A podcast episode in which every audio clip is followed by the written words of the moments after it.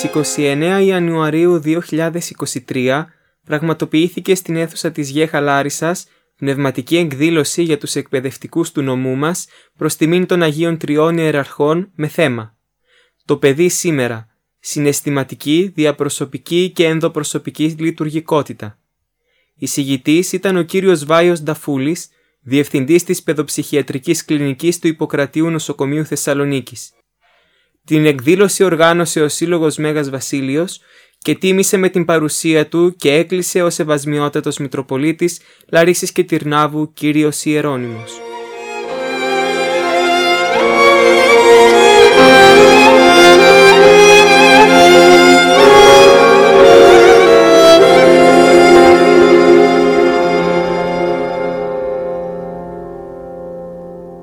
Να ψάλουμε το απολυτίκιο των τριών ιεραρχών.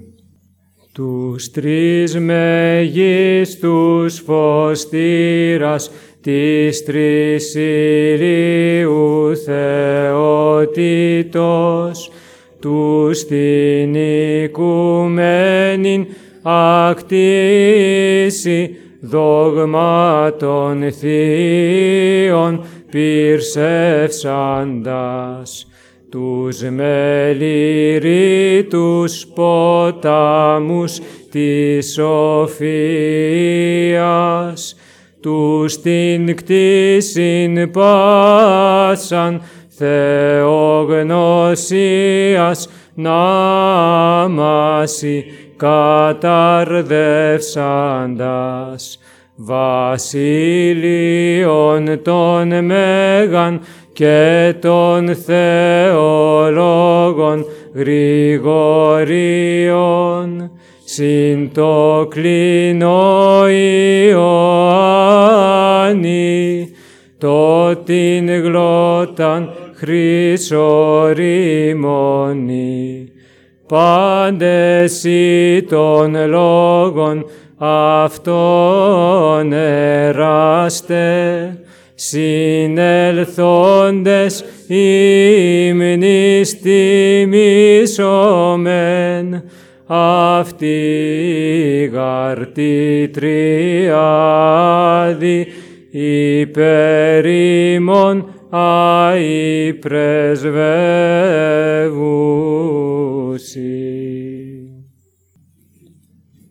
Σεβασμιότατε, σεβαστοί πατέρες, Αγαπητοί εκπαιδευτικοί,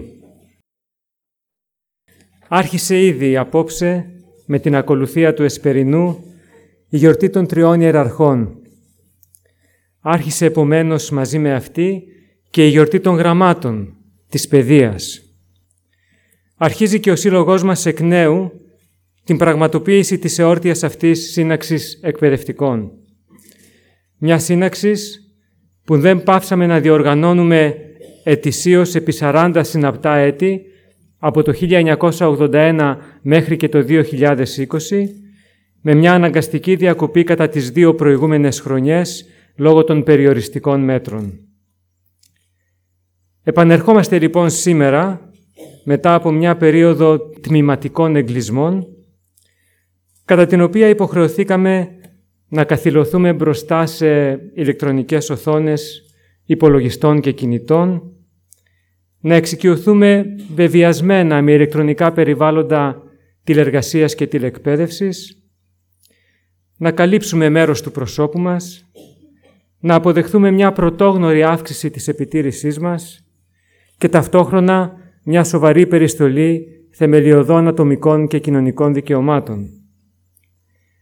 Κι αν όλα αυτά δυσκόλεψαν εμάς τους μεγάλους, τι επιπτώσεις είχαν άραγε στα παιδιά, Πώς επηρέασε την κοινωνικοποίησή τους η απώλεια της διαζώσης επικοινωνίας με τους εκπαιδευτικούς και της συναναστροφής με τους συμμαθητές τους; Πώς επέδρασε στην ψυχοσωματική τους ανάπτυξη η πολύ αναγκαστική ενασχόληση με οθόνες; Πώς συνέβαλε στη διαμόρφωση των αξιών τους το γεγονός ότι η κοινωνία αποδέχθηκε τη συρρήκνωση της ελευθερίας της με την ελπίδα να μειωθεί η διακινδύνευση της σωματικής υγείας; Και βέβαια, οι πρωτοφανείς αυτές συνθήκες που όλοι βιώσαμε δεν είναι οι μόνες που διαφοροποιούν το σύγχρονο πλαίσιο ανάπτυξης των παιδιών από εκείνα προηγούμενων ετών.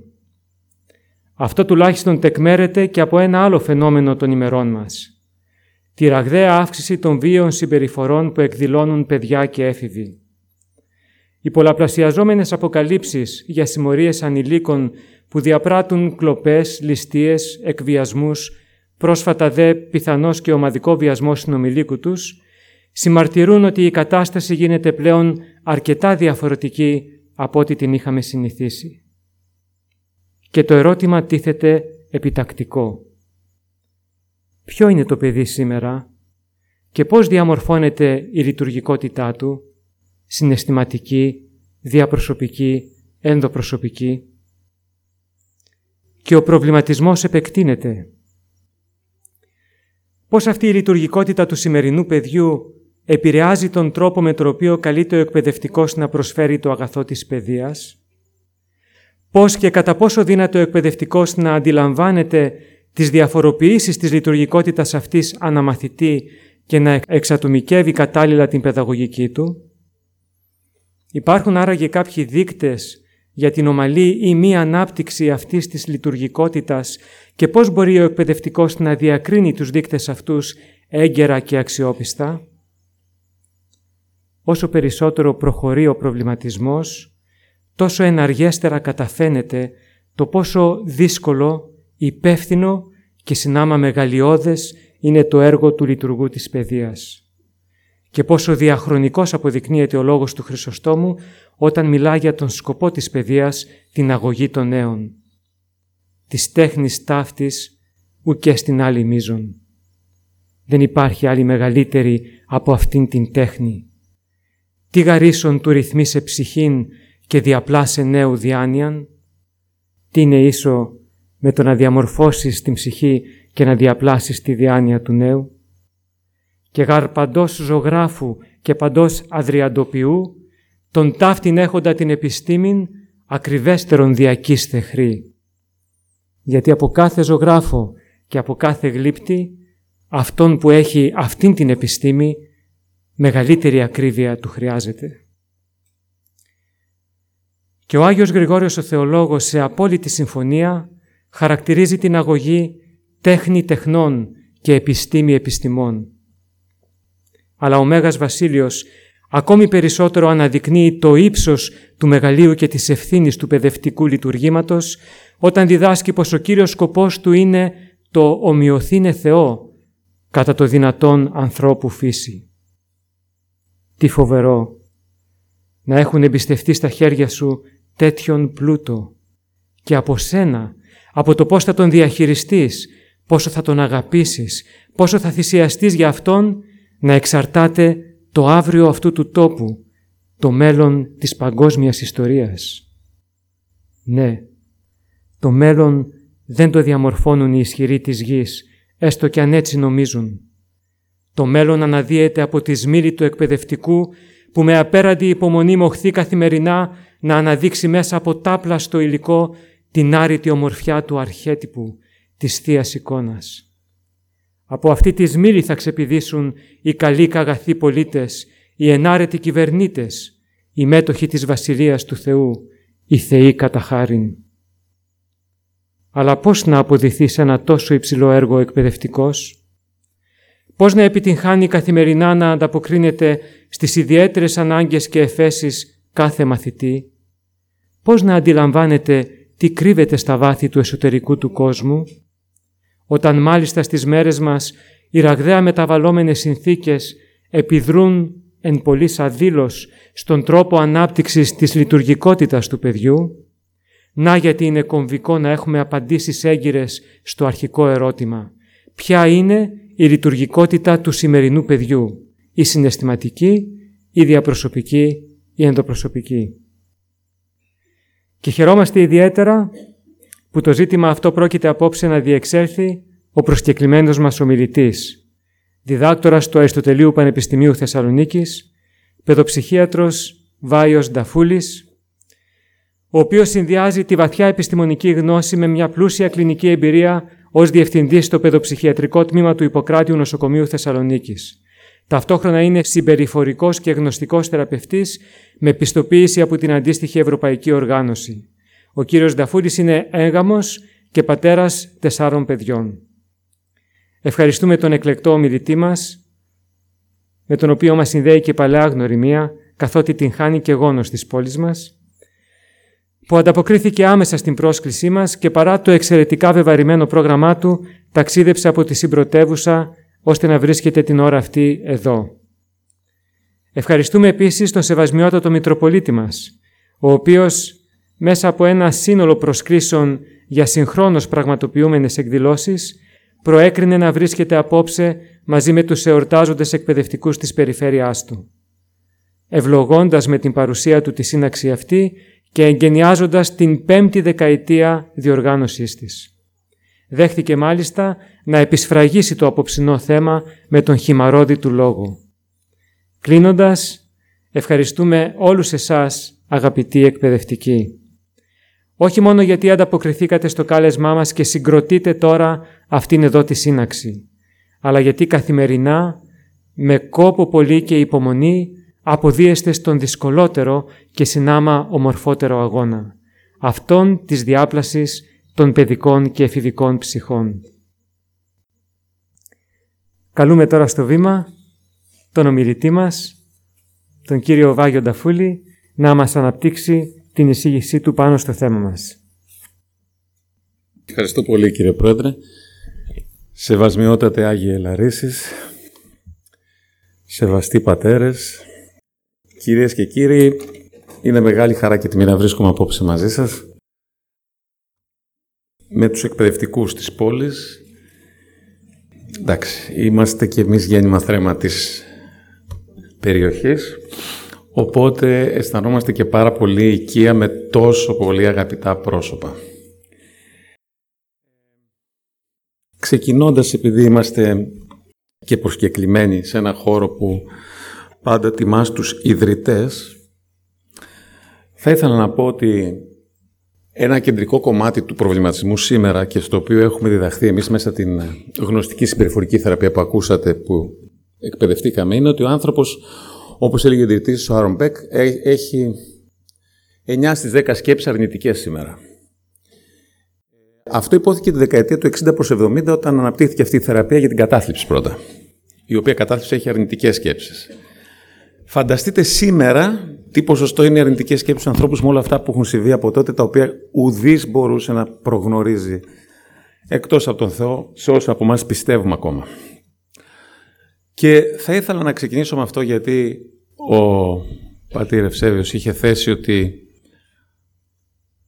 ο Θεός ευεργετεί τον άνθρωπο, ο οποίος αν δεν διέρχεται κάθε μέρα της ζωής του δοξάζων και ευχαριστών των Θεών, προξενεί μεγαλύτερα βλάβη στον εαυτό του και παρακαλεί να ζητάμε το έλεος, τη χάρη και την ευλογία του Θεού για ημέρα ειρηνική, αναμάρτητο και πλήρη αγαθών κάθε μέρα. Μεγάλο πράγμα στη ζωή να κάνεις θετικούς λογισμούς, όπως έλεγε ο Άγιος Γέρον Παΐσιος, και να φορτώνεις θετικά τα πράγματα, γιατί ζούμε σε μια εποχή εξαιρετικού αρνητισμού, μηδενισμού, ο οποίος έχει προξενήσει μεγάλη βλάβη στους ανθρώπους. Οπότε θέλω να ελπίζω ότι και τα κάποια αρνητικά που θα ακούσετε από μένα σήμερα, τίθενται υπό την αμφισβήτηση της συνεχούς δοξολογίας για τα πολλά θετικά που έχουμε. Και για να πάω στο θέμα όσον αφορά το παιδί σήμερα σαν λειτουργικότητα, συναισθηματικά, ενδοπροσωπικά, διαπροσωπικά. Σήμερα όλοι οι διάσημοι θεωρητικοί, θα μας πει και ο σεβασμιότος για τους πατέρες, θεωρούν ότι ενώ υπήρχε παλιότερα η ενήλικη παντοδυναμία, έχουμε μια παιδική παντοδυναμία, στην οποία μάλιστα πάρα πολύ δική λέει βάλτε όρια. Και τα παιδιά μας είναι έτοιμα γνωστικά, αλλά όχι συναισθηματικά ή κοινωνικά, για να βιώσουν διάφορα πράγματα. Χαρακτηριστικό παράδειγμα το κόλλημα με το διαδίκτυο, ο εθισμός, η εξάρτηση. Βλέπετε τα παιδιά μας σήμερα είναι παντογνώστες σε σχέση με εμάς τους ενήλικες. Αλλά όταν συμβεί κάτι αρνητικό, για παράδειγμα ένα πείραγμα, το cyberbullying, ο εκφοβισμός μέσω διαδικτύου, τα παιδιά θα προσέρθουν στο παιδοψυχίατρο ενίοτε θα κάνουν και μία απόπειρα αυτοκτονική ή θα είναι γεμάτα με κατάθλιψη, με δυστημικές, με αγχώδεις καταστάσεις, επειδή δέκα άνθρωποι έγραψαν κάποια αρνητικά για αυτούς στο διαδίκτυο. Το παλιό λοιπόν πείραγμα από την τάξη έχει μετατραπεί σήμερα σε ένα παντοδύναμο φόβο για το παιδί, το οποίο τελικά αποδεικνύει ότι γι' αυτό για το οποίο νομίζαμε εμείς ότι είναι έτοιμο δεν είναι. Άρα δεν έχουμε εμείς ίσως την δυνατότητα να καταλάβουμε γιατί είναι έτοιμα τα παιδιά μας. Και αυτό είναι ένα κεντρικό κομμάτι όταν ο παππούς παίρνει στο εγγόνι λάπτοπ από τα τρία χρόνια και όταν από τα έξι χρόνια έχουν facebook τα παιδιά για τα οποία δεν είναι έτοιμα. Έτσι. Έχουμε και νωρίτερα την έναρξη εφηβείας και στα κορίτσια με την εμιναρχή και στα αγόρια με τα χαρακτηριστικά που έχουν τα εφηβικά. Άρα καταλήγουμε ότι τελικά η παιδική ηλικία συμπιέζεται σε χρόνο. Και τα παιδιά δεν προλαβαίνουν αρκετά να είναι παιδιά.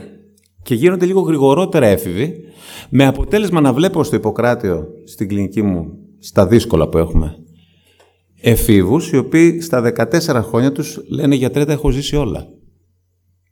Τι πρόλαβε και έζησε ένας άνθρωπος στα 14 χρόνια του και θεωρεί ότι τα έζησε όλα; Έτσι έχουμε μια συμπίκνωση του χρόνου της παιδικής ηλικίας, το οποίο πρέπει να προβληματίσει γιατί τα παιδιά δεν παίζουν, γιατί αυτό είναι το παιδί. Επίσης, η πανδημία έφερε και το εικονικό παιχνίδι και όχι το πραγματικό, το οποίο έγινε καθεστώς. Και τα παιδιά όταν λένε να παίξουν, εννοούν να παίξουν στην αλάνα του διαδικτύου. Όπως είπε σωστά και ο κ. Σολάκης, έχουμε πολλαπλά φαινόμενα βίας, θα τα αναλύσω μετά. Και υπάρχει ένας όρος ο οποίος μου αρέσει πάρα πολύ και ο οποίος είναι από την Αμερικάνικη ψυχιατρική εταιρεία, στην οποία χρησιμοποιούμε τα περισσότερα. Η Αμερικάνικη είναι μια κοινωνία με αρκετά θετικά και κάποια αρνητικά. Είναι μια προοδευτική κοινωνία, αλλά και μια συντηρητική εκεί που χρειάζεται. Α πούμε, είναι μια κοινωνία η οποία δεν καταδίκα στα παιδιά να τα λέει νοητικά καθυστερημένα, με ένα δυσμενή όρο, κατακριτέο και απαράδεκτο, αφού μιλάω σε εκπαιδευτικούς. Αλλά είναι μια κοινωνία η οποία ταυτόχρονα αφήνει πάρα πολλά κομμάτια ανοιχτά ανάλογα με το πόσο πιέζεται από κοινωνικές ομάδες. Και θα τα πούμε αυτά αργότερα. Οι Αμερικάνοι χρησιμοποίησαν όμως ένα όρο ο οποίος λέγεται ηθική επιτρεπτικότητα. Αφορά τον κόσμο και τον δικό μας, των ενηλίκων και των παιδιών μας. Και είναι για μένα μα του ενήλικες ότι φτιάχνουμε ένα κόσμο αναξιοκρατίας, αδικίας, υποκρισίας. Ισχύει αυτό. Για το δε κόσμο των παιδιών επιτρέπονται όλα από νωρίς. Όλα είναι δικαιωματικά. Είπε και ο Σολάκης ότι ζούμε στην εποχή των δικαιωμάτων. Δικαιώματα έχουμε όλοι.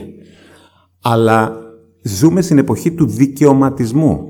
Με αποτέλεσμα τα παιδιά μας, όπως λένε και οι πατέρες, απολαμβάνουν πολλά από νωρίς και δεν απολαμβάνουν μια ποιοτική επικοινωνία με τους γονείς τους, γιατί τους γονείς τους θέλουν, αλλά δεν μας έχουν.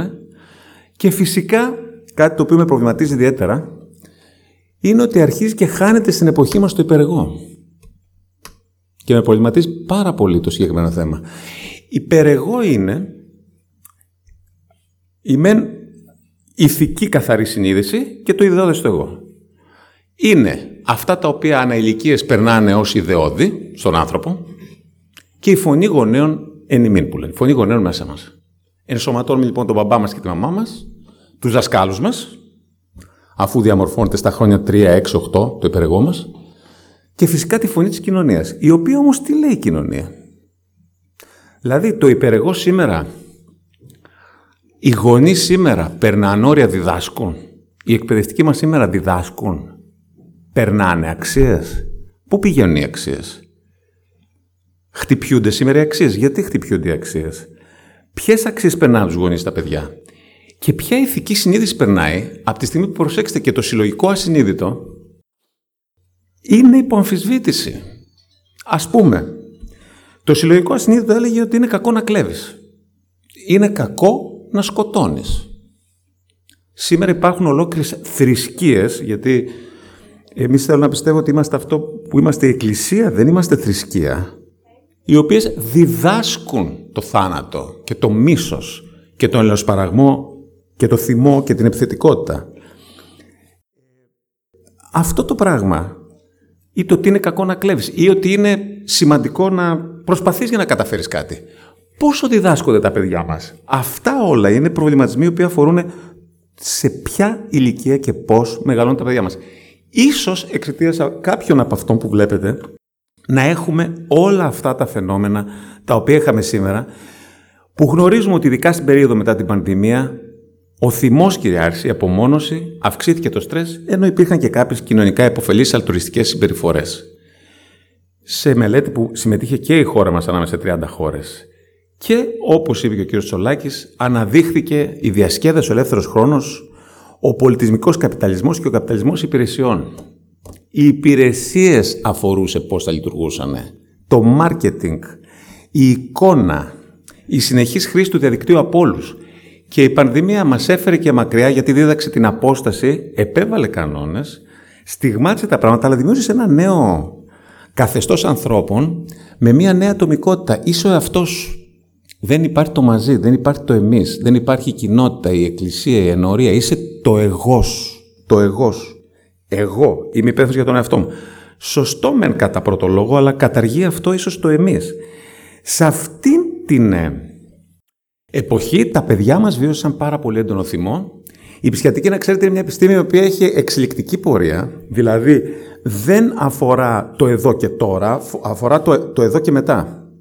Δηλαδή, να ξέρετε ότι η ψυχιατρική μελετά τα φαινόμενα. Εμείς στην πανδημία, παράδειγμα, είχαμε διπλασιασμό των κλινικών περιστατικών μας, ενώ τα περισσότερα παιδιά μας, δόξα τω Θεώ, πήγαν πολύ καλά και δείξαν ένα αυξημένο επίπεδο ψυχικής ανθεκτικότητας, αν έχετε ακούσει τον όρο, που λένε και στο Υπουργείο και έτσι είναι. Έτσι είναι. Δηλαδή, ήταν πολύ ανθεκτικά τα παιδιά μας και αυτό είναι λίγο εντυπωσιακό.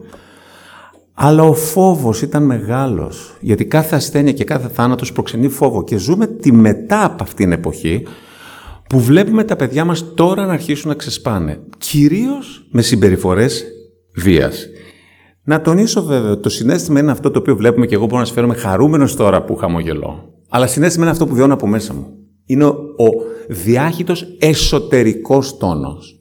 Και ο άνθρωπος, όπως έλεγε και ο Πατήρ Χρήστος στην ε, ενορία μου στην Αθήνα, ο άνθρωπος είναι ο έσω άνθρωπος. Ο άνθρωπος είναι το μέσα του το οποίο καμιά φορά, ξέρετε, νομίζουμε ότι ξέρουμε το διπλανό μας. Γι' αυτό και πάρα πολλοί σοφοί άνθρωποι λένε μην νομίζεις πάντα ότι ξέρεις το διπλανό σου. Νομίζεις ότι ξέρεις. Βέβαια, δεν θέλω να φτάσω στο επίπεδο ότι δεν ξέρουμε και τίποτα και για τις σχέσεις μας, έτσι. Και δημιουργήθηκαν δύο τάσεις. Η μία ήταν η αρνητική, χαμός, τα κανάλια, οι άνθρωποι, όλα είναι χάλια, είναι μαύρα, διαλύθηκαν όλα, δεν υπάρχει τίποτα, πατρίδα, εκκλησία, τίποτα. Διαλυθήκαν οι σχέσεις, οι παππούδες μήνα μόνοι απομονωθήκαμε. Η άλλη ήταν μια ψευδόστητική. Εγώ τα καταφέρνω, εγώ, εγώ, η αποθέωση του εγώ της ατομικότητας. Όλα θα πάνε καλά, να μην πονάμε, δεν έχει σημασία τίποτα. Όχι, δεν θέλουμε καμία από αυτές τις δυο στάσεις, αλλά θέλουμε μια στάση γενικά αποδοχής για τα νέα μας παιδιά, για να τους δώσουμε κοινωνική ενσυναίσθηση, ελπίδας και αισιοδοξίας, θετικούς όρους, οι οποίοι τελικά επεκράτησαν. Στις άμεσες συνέπειες εμείς είδαμε αιτήματα προσέλευσης όπως η παραβατικότητα και η αυτοκτονικότητα και διαταραχές συμπεριφοράς. Είδαμε παιδιά μετανάστες, είδαμε εισαγγελικές συντολές. Δεν υπάρχει χειρότερο πράγμα από το να έρθει ένα παιδί αναγκαστικά με εισαγγελική εντολή. Και ενώ θέλω να τονίσω ότι η μεγάλη πλειοψηφία των παιδιών μας έδειξε πολύ καλή προσαρμογή, αρκεί να σας πω ότι εμείς ξέρετε ήμασταν υπεύθυνοι για να δώσουμε χαρτιά αν υπήρχαν ψυχολογικοί λόγοι για παιδιά να μην φορέσουν μάσκα. Σεβασμό ότι χρειάστηκε 4-5 χαρτιά τέτοια να γράψω. Δηλαδή ελάχιστα. Σε αντίθεση με αυτό, επειδή βρίσκομαι σε κοινό εκπαιδευτικών, εμείς κάθε Σεπτέμβριο έχουμε 50 αιτήματα παιδιών που δεν τα πάνε καλά με το δάσκαλο, να τους δώσουμε χαρτί εμείς οι ψυχίατροι, ενώ δεν ξέρουμε το δάσκαλο, δεν ξέρουμε το σχολείο, ότι επειδή το παιδί δεν τα πάει καλά, να αλλάξει τμήμα. Ορίστε τα προβλήματα των σχολείων. Αυτά είναι τα προβλήματα των σχολείων σήμερα. Γιατί αν 50 γονείς μόνο στο δικό μας τμήμα ζητούν αλλαγή σχολικού πλαισίου με την έναρξη χρονιάς επειδή δεν πάνε το δάσκαλο, αυτό δημιουργεί τις πρώτες προποθέσει να μην πάει κάτι καλά. Και επίσης αυξήθηκαν και κάποια πράγματα που είδαμε πολλά αναφερόμενα με κακοποίησεις. Ίσως οι άνθρωποι κλείστηκαν μέσα, ίσως ακούγονται περισσότερο. Σε καμία περίπτωση όμως δεν είμαστε μια κοινωνία η οποία κακοποιεί τόσο τα παιδιά της. Οι έφηβοι ήρθαν παραπάνω.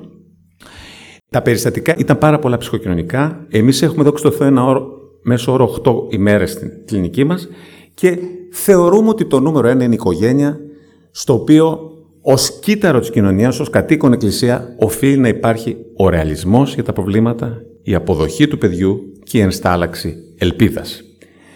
Κάθε άνθρωπος είναι διαφορετικός και αυτό ιδιαίτερα αφορά τις μανάδες μας που μας μεγαλώνουν. είναι ένα μοναδικό σύνολο από διαθέσεις, τάσεις, πεπιθήσεις, επιθυμίες, αξίες, σχήματα προσαρμογής που διαμορφώνονται στον χρόνο. Με την επίδραση εμπειριών που προέρχονται από το κοινωνικό περιβάλλον. Και οι πατέρες Εκκλησίας μας έλεγαν, οι Άγιοι Τρεις Εράρχε, ότι μέχρι τα 7-8 χρόνια είναι οι βάσεις. Πράγματι, εκεί είναι η βάση τη προσωπικότητας. Αλλά οι άνθρωποι αλλάζουμε, οπότε οι μανάδες, όταν βλέπετε και το γιο σας να τον αλλάζει νύφη, καμιά φορά θα πείτε ότι μου τον άλλαξε και πλέον δεν με επισκέπτεται, δεν είναι ο ίδιος. Αλλάζουμε οι άνθρωποι. Αυτό είναι αλήθεια. Και η πανδημία μας άλλαξε. Και τα μεγάλα γεγονότα μας άλλαξαν. Αλλά ας θυμόμαστε, κοιτάξτε εδώ πόσο όμορφα, 30 χρόνια πριν, θεωρητικοί της ψυχιατρικής, μίλησαν για το ότι ένας άνθρωπος για να θεωρείται ψυχικά υγιής πρέπει να του δώσεις από νεαρή ηλικία και σαν εκπαιδευτικός και σαν δάσκαλος και σαν γονέας αισιοδοξία. Ποια αισιοδοξία εμπνέουμε στα παιδιά μας σήμερα; Που όλα τα βλέπουμε εμείς μαύρα. Αν ο ίδιος τα βλέπω μαύρα, πώς; Ανεξαρτησία, που είμαστε ένα μεγάλο δέντρο οι γονείς, δίπλα είναι το παιδάκι ένα μικρό δέντρο, δεν το αφήνουμε να αναπτυχθεί. Όχι. Οργάνωση, θετική περιέργεια, ταυτότητα φύλου, συνεργατικότητα, να μάθει να συνεργάζεται το παιδί, συμβιβαστικότητα, στενές σχέσεις αλλά και σχέσεις με εξουσία και συν και πλην. Να εκφράζονται, Λέμε παράδειγμα στον εκφοβισμό ότι τα παιδιά δεν εκφράζονται. Μα μαθαίνουν τα παιδιά να μην εκφράζονται. Και επειδή θεωρώ κεντρικό πρόβλημα αυτό, την αλλαγή του συλλογικού ασυνειδήτου, με εντυπωσιάζει όταν έρχομαι σε επαφή με σχολεία.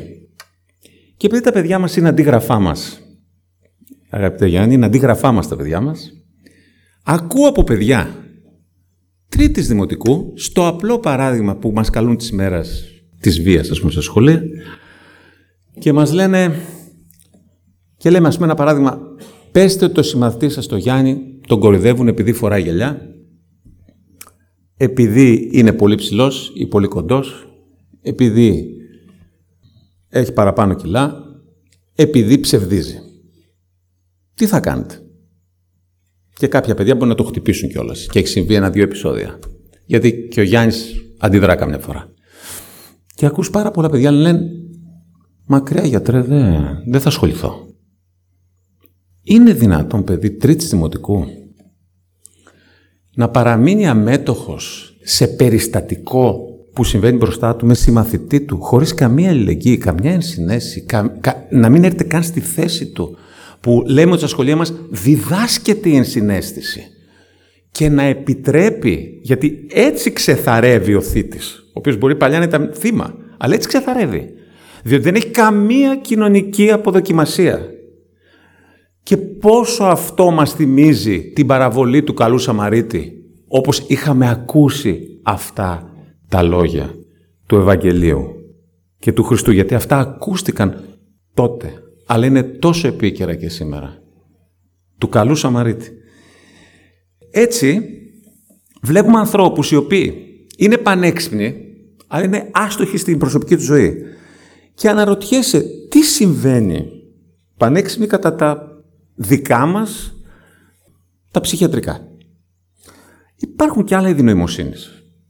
Ας πούμε, η ενδοπροσωπική νοημοσύνη, την οποία μπορεί να έχει ένας Άγιος ασκητής στο Άγιον Όρος. Το οποίο είναι να ξέρεις το ακριβές και το γνήσιο πρότυπο του εαυτού σου. Να ξέρεις ποιες είναι οι προσδοκίες σου. Να έχεις αυτογνωσία. Και έτσι λειτουργείς αποτελεσματικά. Να έχεις πρόσβαση στα προσωπικά σου αισθήματα. Να διακρίνεις μεταξύ τους να αντλήσει τα στοιχεία που καθοδηγούν τη συμπεριφορά σου. Αυτό που Εφραίμ στα κατουνάκια, ο νέος Άγιος, το δίδασκε και το έλεγε κάθε βράδυ και στην προσευχή και στην αυτοανάλυση να το κάνει ο άνθρωπος και πολλοί της ψυχιατρικής θεωρούν ότι ο άνθρωπος ανατακτά χρονικά διαστήματα, όπως στη δική μου επιστήμη, τη γνωστική συμπεριφορική, το μελετάμε και στα νεαρά παιδιά και μέσω ημερολογίου και βλέπουμε τις τάσεις, δηλαδή την κατάσταση, το συνέστημα και τη συμπεριφορά. Μόνο αν μάθουμε τα παιδιά μας από νωρίς να έχουν ένα ακριβές πρότυπο αυτού, μπορούμε να ξέρουμε τι θα γίνει. Θαυμάζω τους γονείς που έχουν ένα παιδί το οποίο δεν τα καταφέρνει τόσο, που νομίζω ότι το παιδί τους μπορεί να γίνει πρωθυπουργός. Τους θαυμάζω. Μήπως θα ήταν καιρός να ξέρουμε ποιες είναι οι πραγματικές μας προσδοκίες; Μήπως το παιδί μας θα έπρεπε να μείνει σε ένα άλλο πλανήτη, αλλά να έχει τις πραγματικές προσδοκίες για τον εαυτό του; Βέβαια θα μου πείτε, κατά πνευματικά μπορεί να είναι διαφορετικά, θα μας τα πει ο Σεβασμιώτος, γιατί κανένας Άγιος, οι Άγιοι είχαν ταπείνωση και έχουν ταπείνωση και δεν γνωρίζει τελικά πόσο μεγάλος είναι. Αλλά δεν σημαίνει ότι όλοι οι άνθρωποι ενώ προσπαθούμε μπορούν να είμαστε Άγιοι και άριστοι, που είναι όλοι άριστοι τα πνευματικά. Ίσως όμως θα είχε σημασία από μικρή ηλικία να μαθαίνουμε στα παιδιά μας αυτά τα πράγματα και ίσως στο σχολείο, στους κανόνες κοινωνικής συνέστησης, να καταλαβαίνουμε επιτέλους τους άλλους, που δεν τους ξέρουμε τους άλλους. Αυτό είναι η διαπροσωπική νοημοσύνη, η οποία είναι η ικανότητα σχέσης τελικά στη ζωή. Δεν κάνει σχέση εάν δεν έρθεις σε επαφή πρόσωπο με πρόσωπο. Τι παρακινεί τον άλλον; Πώς θα συνεργαστώ; Πώς θα είμαι σε σύμπνοια; Βλέπετε στον επαγγελματικό σας χώρο πόσο συχνά έχουμε τα προβλήματα. Σας είπα, στα συμπεριφορικά όλα εμείς λέμε, η δική μου επιστήμη λέει, μαζί ο εκπαιδευτικός, ο δάσκαλος και ο γονέας και θα πάνε όλα καλά. Μετά οι ψυχίατροι. Και έτσι είναι. Αλλά πόσο μαζί είμαστε όταν δεν θέλουμε και ακούμε τον εκπαιδευτικό μας για τη συμπεριφορά του παιδιού μας και ενώ παλιά υπήρχε και αποδεκτή μέθοδος, ήταν, ξέρετε, αποδεκτή και από τους γονείς και από την κοινωνία μας, η σωματική τιμωρία μέχρι πριν λίγες δεκαετίες στην Ελλάδα. Τώρα θεωρείται κάτι απαράδεκτο. Παραβίαση των δικαιωμάτων του παιδιού. Δεν σηκώνει χέρι κανένα σε κανέναν. Και εσείς υπάρχουν καταγγελίες αν αποπειραθεί κάποιος, είτε μαθητής είτε φυσικά δάσκαλος να κάνει αυτό το πράγμα. Και έτσι είναι. Αλλά το θέμα είναι πώς συνεργαζόμαστε όταν ακούμε τον εκπαιδευτικό μας και το πρώτο είναι η αμφισβήτηση. Άρα στα μάτια του παιδιού μας περνούμε την αμφισβήτηση όχι σαν μορφή εξουσίας για τον άλλον, αλλά σαν μορφή σχέσης. Πρέπει να βρούμε έναν τρόπο να έχουμε κατάλληλη ανταπόκριση στις διαθέσεις, στην ψυχοσύνθεση, στα κίνητρα και τις επιθυμίες των άλλων ανθρώπων. Με λίγα λόγια, την ικανότητα της σχέσης. Αυτά δεν διδάσκονται. Οι Άγιοι τα είχαν από μόνοι τους. Θυμηθείτε τον άλλον διάσημο τον, της εποχής μας, τον Γέροντα Παΐσιο, ο οποίος επίσης, όχι γραμματισμένος περί τα πολλά, ο οποίος αντιλαμβάνονταν τόσο πολύ την ανθρώπινη ψυχή και βοηθούσε τόσο πολύ κυρίως τους πάσχοντες. Κυρίως πάσχοντες. Είχα δει, πριν φύγει από τη ζωή ο Γέροντας Παΐσιος, πριν αγιαστεί, από την Εκκλησία, όπως αποφάσισε η Εκκλησία μας, Είχα δει παραλυρήματα στην κλινική μου. Ενώ ζούσα. Ξέρετε, παραλυρήματα που τον ανέφεραν. Άνθρωποι που τον είχαν γνωρίσει, νεαρά παιδιά, που τον ανέφεραν στο παραλήρημά τους. Αυτό μου έκανε πολύ μεγάλη εντύπωση από τότε. Το κατάλαβα όμως στα χρόνια, γιατί η Εκκλησία τον αγίασε και ήταν ένας γέροντας ο οποίος είχε πολύ μεγάλη αγάπη για τον πάσχοντα άνθρωπο και ειδικά για τα παιδιά μας που έχουν τις ατέλειες, τις αναπηρίες, τα προβλήματα. Εκεί ήταν δίπλα ο Άγιος Γέροντας. Τα παιδιά μας δεν μαθαίνουν. Και η μάθηση είναι η επιλογή της αντίδρασης που θα φέρει το επιθυμητό αποτέλεσμα. Οπότε είτε με είτε τιμωρία έχουν την ίδια αποτελεσματικότητα. Δεν ασκούνται. Για να έχεις δεσμό στην κατάσταση και στην αντίδραση και να συνηθίσεις πρέπει να ασκείσαι. Δεν είμαστε ασκητές στη σημερινή εποχή. Δεν ασκούμαστε. Ή αν ασκούμαστε είμαστε όλη την ώρα πάνω από τα παιδιά σε ένα στεγνό μαθησιακό πρότυπο και θέλουμε να τους δίνουμε αμοιβές και μόνο υλικές. Δεν ενισχύουμε θετικά. Στα παιδιά πρέπει να λέμε πολλά και καλά λόγια για τη συμπεριφορά. Μην φουσκώνουμε τον εγωισμό. Τη συμπεριφορά τους όμως θα τη φουσκώνουμε. Θα πούμε πολλά μπράβο, διότι μόνο έτσι το παιδί θα ενισχυθεί. Μην περιμένουμε αν δεν το ενισχύσουμε εμείς. Θα το ενισχύσουν κάποιοι τρίτοι και μάλλον προς χειρότερες καταστάσεις. Ιδιαίτερα στην πρώτη σχολική περίοδο γίνεται η κοινωνικοποίηση του παιδιού, Ταυτοποιείται με συνομιλίκους του ιδίου φύλου, αποκτά τις πρώτες δεξιότητες του και μαθαίνει να είναι αυτόνομο. Και ας αφήσουμε οι γονείς το παιδί να είναι αυτόνομο. Το μεγάλο πρόβλημα που σας είπα για το υπερεγώ, βλέπω συνέχεια ανήμπορους γονείς, Είμαστε ανήμποροι γονείς να χειριστούμε τα παιδιά μας και μια βουβή κοινωνία σε εγκλήματα. Λέμε όλοι ότι δεν ξέραμε. Πάντα ξέραμε είναι η απάντηση. Πάντα ξέραμε. Ακούγαμε από το διπλανό διαμέρισμα τις φωνές πριν γίνει ο φόνος. Βλέπαμε ένα παιδάκι να το ταλαιπωρούνε. Βλέπουμε παιδιά παραμελημένα και πράγματι προσπερνάμε και δεν κάνουμε τίποτα. Σαν κοινωνία είναι ο αμέτωχος τρίτος και είναι κάτι το οποίο μας ενοχλεί πάρα πολύ και γι' αυτό είμαστε υπέρ του να μιλάμε για αυτά τα θέματα. Ένα άλλο είδος που προάγει τα παιδιά μας είναι η κοινωνική νοημοσύνη, το να δρούμε δηλαδή ορθά στις ανθρώπινες σχέσεις. Αυτό προποθέτει να ξέρεις τα συναισθήματά σου, να έχεις αυτοέλεγχο. Πολύ δύσκολο πράγμα θα μου πείτε στην παιδική ηλικία. Ναι, αλλά εκπαιδεύεται το παιδί. Και από το δάσκαλο και από το γονέα. Κίνητρα. Τα παιδιά μας εγκαταλείπουν τα κίνητρα. Βλέπουμε εκατοντάδες παιδιά που δεν τους ενδιαφέρει πια όχι απλά να περάσουν σε εξετάσεις, ούτε να πάνε σχολείο. Είναι το περίφημο κατηδίαν διδασκαλία. Παλιά φανταστείτε, είστε και πολλοί γονείς φαντάζομαι και εκτός από εκπαιδευτική εδώ σήμερα, παλιά υπήρχε ο όρος της κατοίκων διδασκαλίας, όσο ξέρετε εκπαιδευτική, και είναι ένας πολύ προοδευτικός όρος για τα παιδιά μας τα οποία είχαν νοσήματα καταληκτικά ή χρόνια που μπορεί να μην ήταν καταληκτικά, μπορεί να ήταν χρόνια. Ένας παιδικός καρκίνος, ο οποίος θεραπεύεται, δοξτοθώ, σε ποσοστό πάνω από 90% και βλέπουμε καθημερινά εμείς παιδιά του ογκολογικού σε συμβουλευτική και ψυχοθεραπευτική στήριξη. Τα παιδιά μας αυτά, όταν ήταν δύο-τρεις μήνες στην κλινική, εννοείται ότι το κράτος οφείλει να δώσει τη δυνατότητα να κάνει μαθήματα και να περάσει την τάξη του. Αυτό είναι μια σωστή κοινωνία. Αυτό είναι πρόοδος. Αυτό είναι προοδευτικό. Αυτό είναι όμορφο. Κι όμως, σήμερα έχουμε την κατηδίαν διδασκαλία γιατί σωρία παιδιών όπως τα παιδιά δεν πάνε στρατό πλέον τα χώρια σε μεγάλο ποσοστό, βλέπετε πάρα πολλά παιδιά επιλέγουν και οι γονείς της κατηδία δασκαλία γιατί πάσχοντας από μια ψυχική πάθηση και εννοείται ότι είμαστε δίπλα, εννοείται δεν μπορούν να προχωρήσουν τη δική τους προσωπική ζωή με αποτέλεσμα να μην μπορούν καν να παρίστανται στο σχολείο. Αυτά τα παιδιά δεν είχαν κίνητρο. Προσέξτε πολύ το κίνητρο. Κίνητρο, τη διάθεση για κάτι, τη διάθεση για ζωή δεν αποκτούν εύκολα την ενσυναίσθηση. Προτείνουμε ασκήσεις συνέστησης από την πρώτη δημοτικού, το οποίο είναι πολύ πνευματικό, αλλά έχει και ένα λίγο παγκοσμιοποιημένο μέσα. Το πνευματικό είναι ότι έρχομαι στη θέση και φοράω τα παπούτσια του άλλου. Αυτό είναι πνευματική κατάσταση.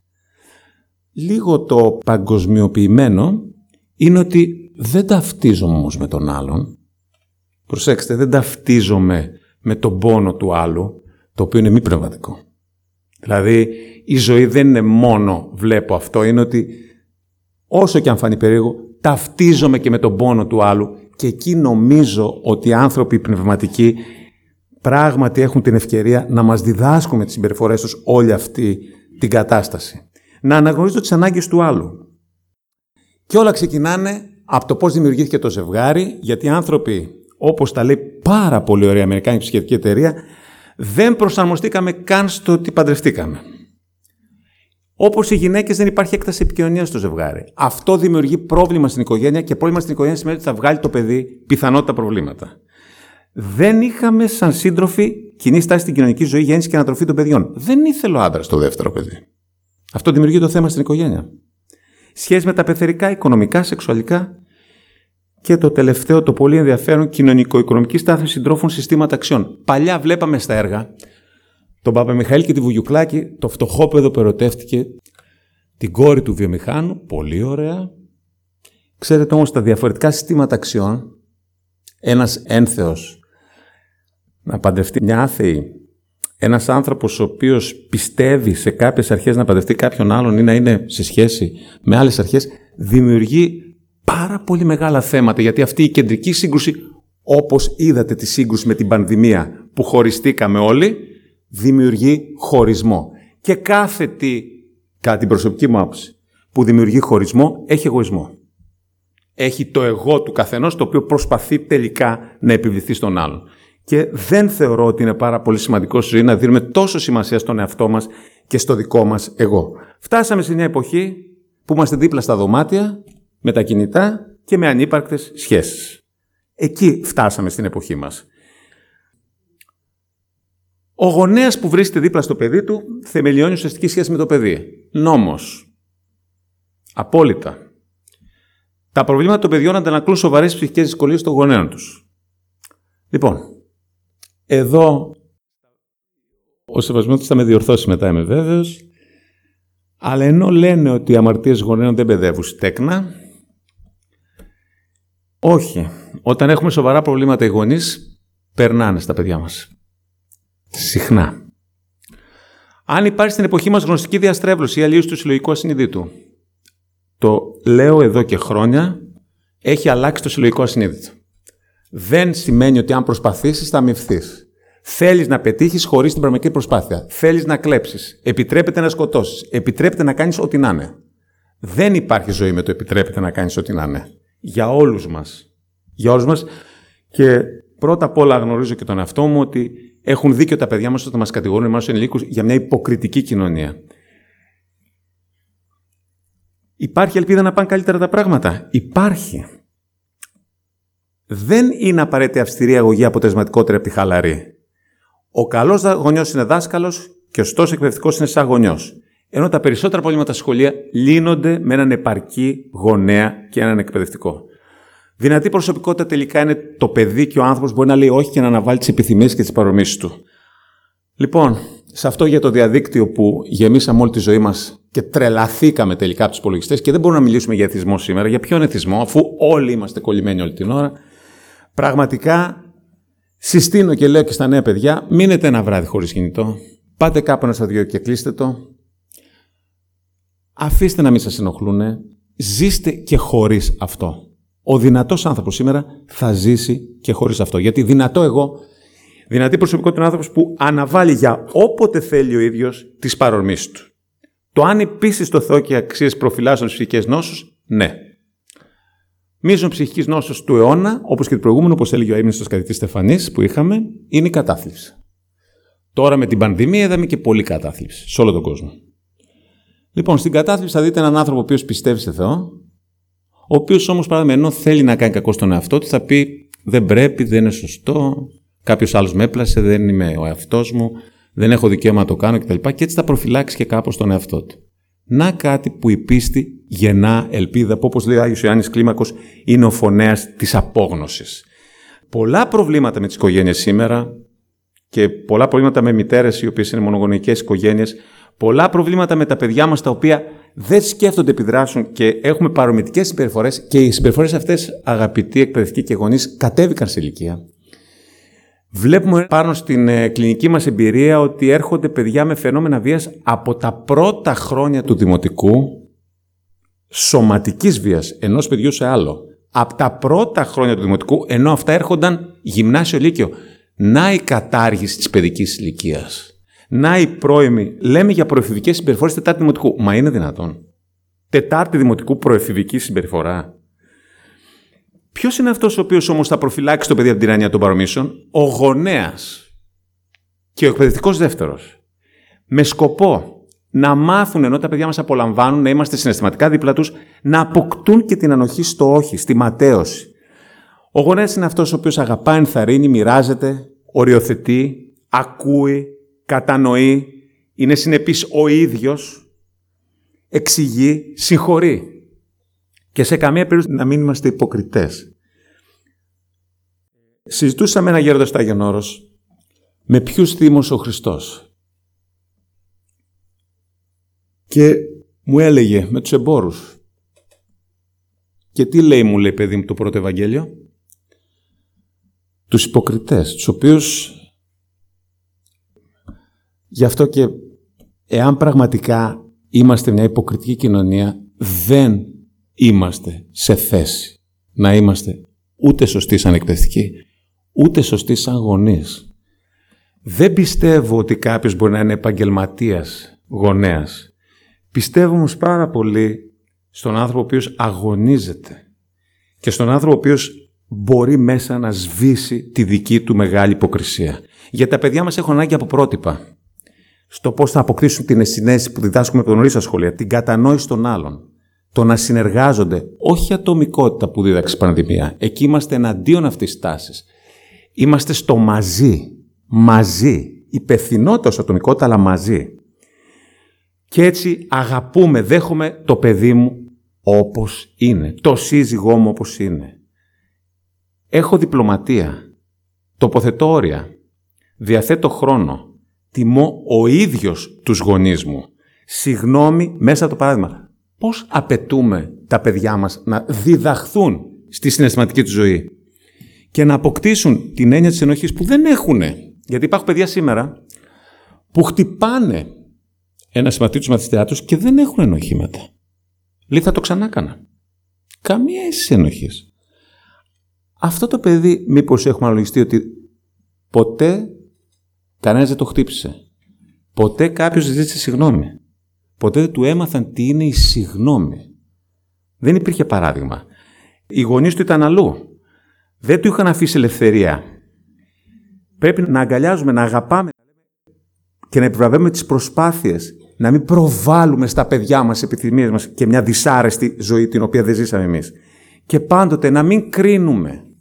Να κρίνουμε τη συμπεριφορά και όχι την προσωπικότητα για να αποφύγουμε το παιδί μας να πάρει τίτλο. Διότι το παιδί μας όταν το πειράζουν σεξουαλικά στο διάλειμμα ή όταν εμείς του πούμε πέντε πράγματα δυσμενή για την παράδειγμα μαθησιακή του κατάσταση θα θεωρήσει και θα το πάρει αυτό στα ταυτότητα και αυτό είναι πολύ μεγάλο πράγμα και έχουμε εγκληματίσει εμείς οι μεγαλύτεροι. Τελικά πόσοι λέμε στο σχολείο αν το παιδί μου είναι ένα καλό παιδί ή ενδιαφερόμαστε μόνο για τους βαθμούς. Ο Μέγας Βασίλειος έλεγε για τα όρια δώστε τα από νωρίς, προσωπικότητες μέχρι τα 7 χρόνια, να διδάσκεται με σύντομα, σύντομα, σαφείς κανόνες. Όρια και όταν μας επιτίθενται. Βασικό αυτό. Ένα κανόνα τη φορά, με τη συμμετοχή του παιδιού.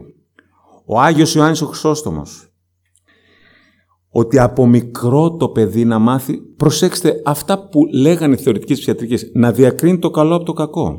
Το διακρίνει το παιδί σήμερα. Για να συμφωνήσουμε στα βασικά. Γι' αυτό μίλησα για το υπεργό, για αξίες, για ιδεώδη.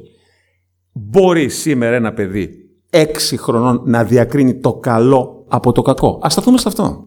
Αναρωτηθείτε σήμερα αν μπορεί το παιδί σας στην ηλικία των έξι, που έχει την πρώτη λογική σκέψη, όχι κριτική σκέψη ακόμα.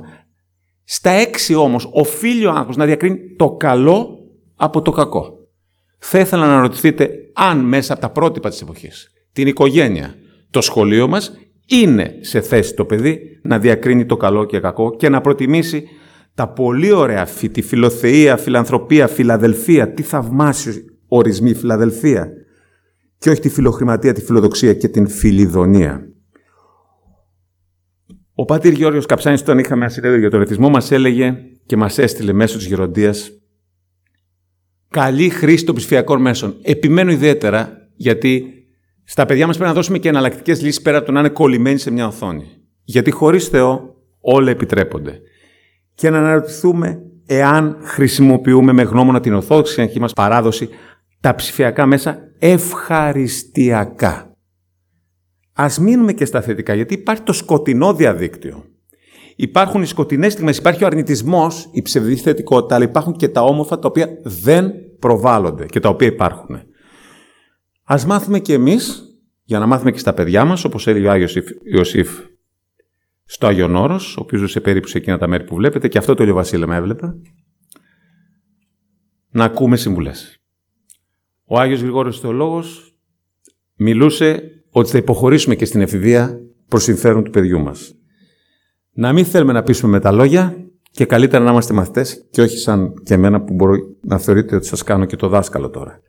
Ενώ όταν ήμουνα στην ηλικία των 20-22 που τον ακούγαμε από τη Σιμονόπεδα τον Γέροντα Μιλιανό, δεν, δεν καταλάβαινα και πολλά πράγματα. Θέλω να είμαι ειλικρινής. Όσο περάσαν τα χρόνια, η παιδαγωγία του με έχει συγκλονίσει και σε όλους εμάς τους γονείς και σε όλους εμάς που στους συνανθρώπους μας δείχνουμε έναν τόσο άσχημο χαρακτήρα με το να τους κρίνουμε, μου αρέσουν πολύ τα λόγια του που λέει σε τι θα ωφελήσεις το παιδί σου, τον αδερφό σου, όταν συνεχώς του υπενθυμίζεις τα ίδια και τα ίδια, σαν παιδαγωγία, τα σφάλματα, τις αστοχίες, τα ελαττώματα. Κάνεις κανέναν άνθρωπο με το να τον διαλύσει έτσι καλύτερο ή τον εξουδενώνεις. Ό,τι πούμε λοιπόν και ό,τι πούμε στα παιδιά μας δεν είναι με πάρα πολύ αγάπη για να μας ακούσει το παιδί, να ανεχόμαστε, να μας αγαπούν οι άλλοι, να μας νιώθουν ευχάριστους και στο δυσάρεστο που θα πούμε στο παιδί μας. Να θυσιάζουμε, όπως έλεγε και ο Άγιος Γέρον Παΐσιος, αγαπητικά τον εαυτό μας για να νιώθει ο άλλος άνετα. Όχι εμείς άνετα με έναν ατομοκεντρισμό. Και λέγει ο Γέροντας, όποιος αγαπά δεν νιώθει μοναξιά. Και είναι μεγαλύτερη αξία φυσικά να αγαπάς από το να αγαπιέσαι. Αυτό οι καθηγητές μας το έλεγαν με ένα πολύ όρο, όρο φιλητικά συναισθήματα. Τα θετικά συναισθήματα τα οποία εύχομαι ολόψυχα και από σήμερα για σας και τα παιδιά σας. Τελειώνοντας, να πω ότι πραγματικά όσο βλέπω τα παιδιά μας και βλέπω παιδιά ακόμα και με δυσκολίες, Θαυμάζω τα παιδιά γιατί είναι σε ένα δικό τους κόσμο, ο οποίος μου αρέσει πάρα πολύ. Γιατί είναι παιδιά που αγαπούν και αγαπιούνται πραγματικά. Νοιάζονται. Ζηλεύουν, ναι. Και είναι στην παιδική ζήλια συνηθέστατο να μην θέλει ούτε το αδερφάκι του να ζει το παιδί ή να ζηλεύει πολύ τον άλλο. Αλλά δεν ζηλεύουν όπως εμείς οι μεγάλοι που θέλουν να σκοτώσουμε το διπλανό μας. Μοιράζονται. Την επόμενη μέρα τα φτιάχνουν. Ενώ έχουμε μαλώσει. Μαθαίνουν. Όχι σαν και εμάς που τα ξέρουμε όλα. Θυμώνουν αλλά συγχωρούν άμεσα. Ο θυμός είναι το συνέστημα το οποίο διαλύει σε ελάχιστα λεπτά σχέση ετών. Διαλύει τα πάντα. Ο θυμός έχει κυρεύσει την κοινωνία μας μετά την πανδημία. Ο θυμός μας έχει κυρεύσει το ενός προς τον άλλον.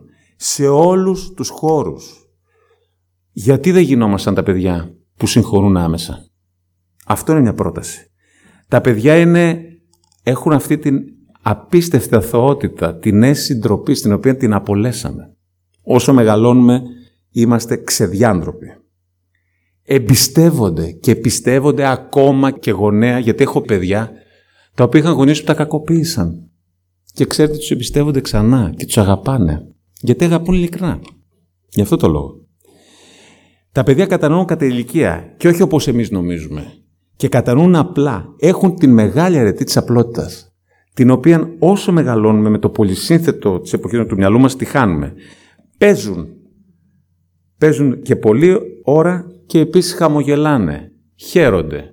Εύχομαι και σε εσάς και σε όλους μας να βρούμε έστω λίγη από τη χαρά των παιδιών μας στη σημερινή εποχή. Σας ευχαριστώ πολύ.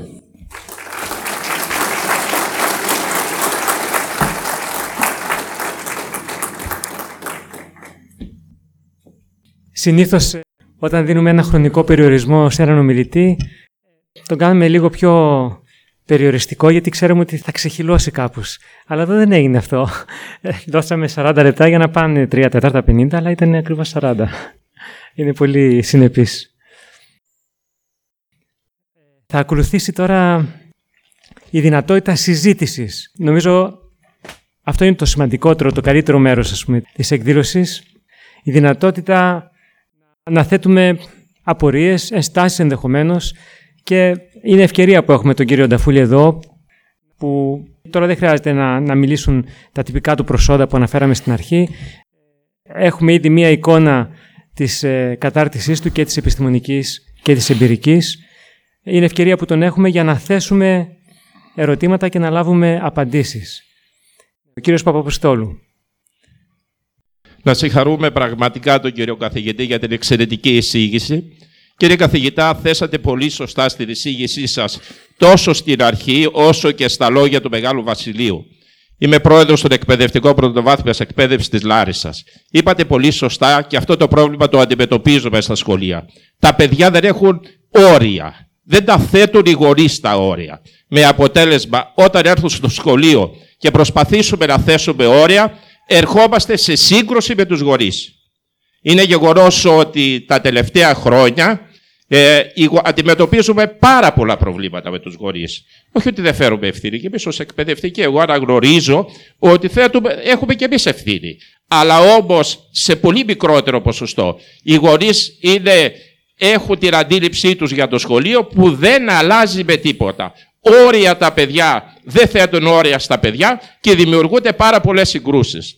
Ε, πραγματικά μου έκανε εντύπωση, ήθελα να το ρωτήσω, αλλά δώσατε ο ίδιος την απάντηση ότι έχετε περιστατικά βίας και στο δημοτικό σχολείο. Ήθελα μία ανάλυση όσον αφορά τα περιστατικά, το ποσοστό και αν ο όρος bullying, τον οποίο το συναντάμε, εγώ δεν, το, δεν θέλω να το χρησιμοποιώ, αλλά με το παραμικρό οι γονείς έρχονται και λένε το παιδί μου δέχεται bullying. Με το παραμικρό. Ε, αυτό δηλαδή έχει ξεπεράσει τα όρια. Ευχαριστώ πολύ. Σας ευχαριστώ και εγώ πολύ για την ερώτηση. Έχετε βέβαια πολύ πλούσια εμπειρία και πλουσιότερη από μένα, αλλά μπορώ να μιλήσω από την ειδική μου ειδικότητα. Έχει κατέβει από πολύ νωρίς το όριο των συμπεριφορών χωρίς ενοχή. Ξέρετε, η διαφορά της διαταραχής διαγωγής που είναι επιστημονικός όρος για την επιθετικότητα σε ανθρώπους, ζώα, καταστροφές περιουσίες, απάτες, κλοπές, παραβιάσεις κανόνων, αυτό είναι η διαταραχή διαγωγής, στα παιδιά έχει ποσοστό γύρω στο 2 με 17%, δηλαδή μέσος όρος φανταστείτε 9%. Προσέξτε. Ένα δηλαδή στα 11-12 παιδιά θα έχει θέματα διαγωγής. Αντικοινωνικός ενήλικας, αντικοινωνικός που είναι η εξέλιξη της αρχής διαγωγής, γίνεται όμως ο 1%. Γιατί; Γιατί αυτό πέφτει με την ηλικία, οριμάζει ο άνθρωπος. Πέφτουν τα συμπτώματα αυτά που λέμε της επιθετικότητας, των καταστροφών, απάτες, κλοπές, παραβιάσεις κανόνων. Αυτό που είναι το εντυπωσιακό και ο λόγος που πέφτει είναι ότι το παιδί νιώθει ακόμα ενοχές. Είναι αυτό το πανίσχυρο συνέστημα το οποίο είναι το μόνο που έχει σχέση με το παρελθόν. Ενοχή σημαίνει έχω σφάλει. Δεν υπάρχει ενοχή προοπτική στο μέλλον. Και δόξα τω Θεώ, πολλά παιδιά υπάρχει το έχω σφάλει. Πώς γίνεται όμως σήμερα να βλέπεις ένα παιδί Δευτέρας Δημοτικού να χειροδικεί μέχρι το σημείο να σπάει στο ξύλο ένα άλλο παιδάκι, έτσι; Από πού πέρασε αυτό το παιδί, τι έγινε ακριβώς στο σχολείο και έγινε όλο αυτό; Και το όλο θέμα είναι το ότι αρχίζει και δεν νιώθει ενοχές. Και γι' αυτό αναρωτιέμαι υπάρχει περαιγός αυτό το παιδί, υπάρχει, πρέπει, υπάρχει, είναι κακό; Υπάρχει ένα συλλογικό συνήθω, πιστεύει που θα είναι αυτό το παιδί. Γιατί δεν μπορώ να δεχθώ ότι δεν είναι παιδική η ψυχή ενός παιδιού 7 χρόνων που χτυπά βάνα σε ένα άλλο. Ναι, αλλά όταν αυτό το παιδί είδε 400.000 βίαιε σκηνές, όταν είδε βία στη δική του οικογένεια, ο παντοδύναμος που κινητής βίας είναι η έκθεση βία, όπως ξέρουμε. Εμάς μας ανησυχεί ότι πέφτουν προς τα κάτω αυτές οι βίαιε συμπεριφορές. Δεν ανησυχώ όμως γενικότερα, γιατί ελπίζω πάρα πολύ σε μια κοινωνία καλύτερη την οποία είμαστε σε θέση.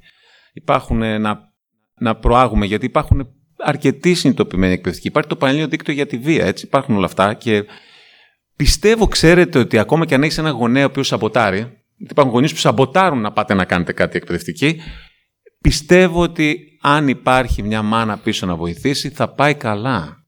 Έστω και σε έναν να στηριχτούμε, πάνε καλά τα πράγματα. Σε έναν άνθρωπο μόνο. Έχουν σωθεί καταστάσεις μόνο από έναν άνθρωπο. Το έχω δει αυτό στη δουλειά μου. Μάλιστα. Ευχαριστούμε πολύ. Θα ήθελα να πω, να ρωτήσω μάλλον το εξής.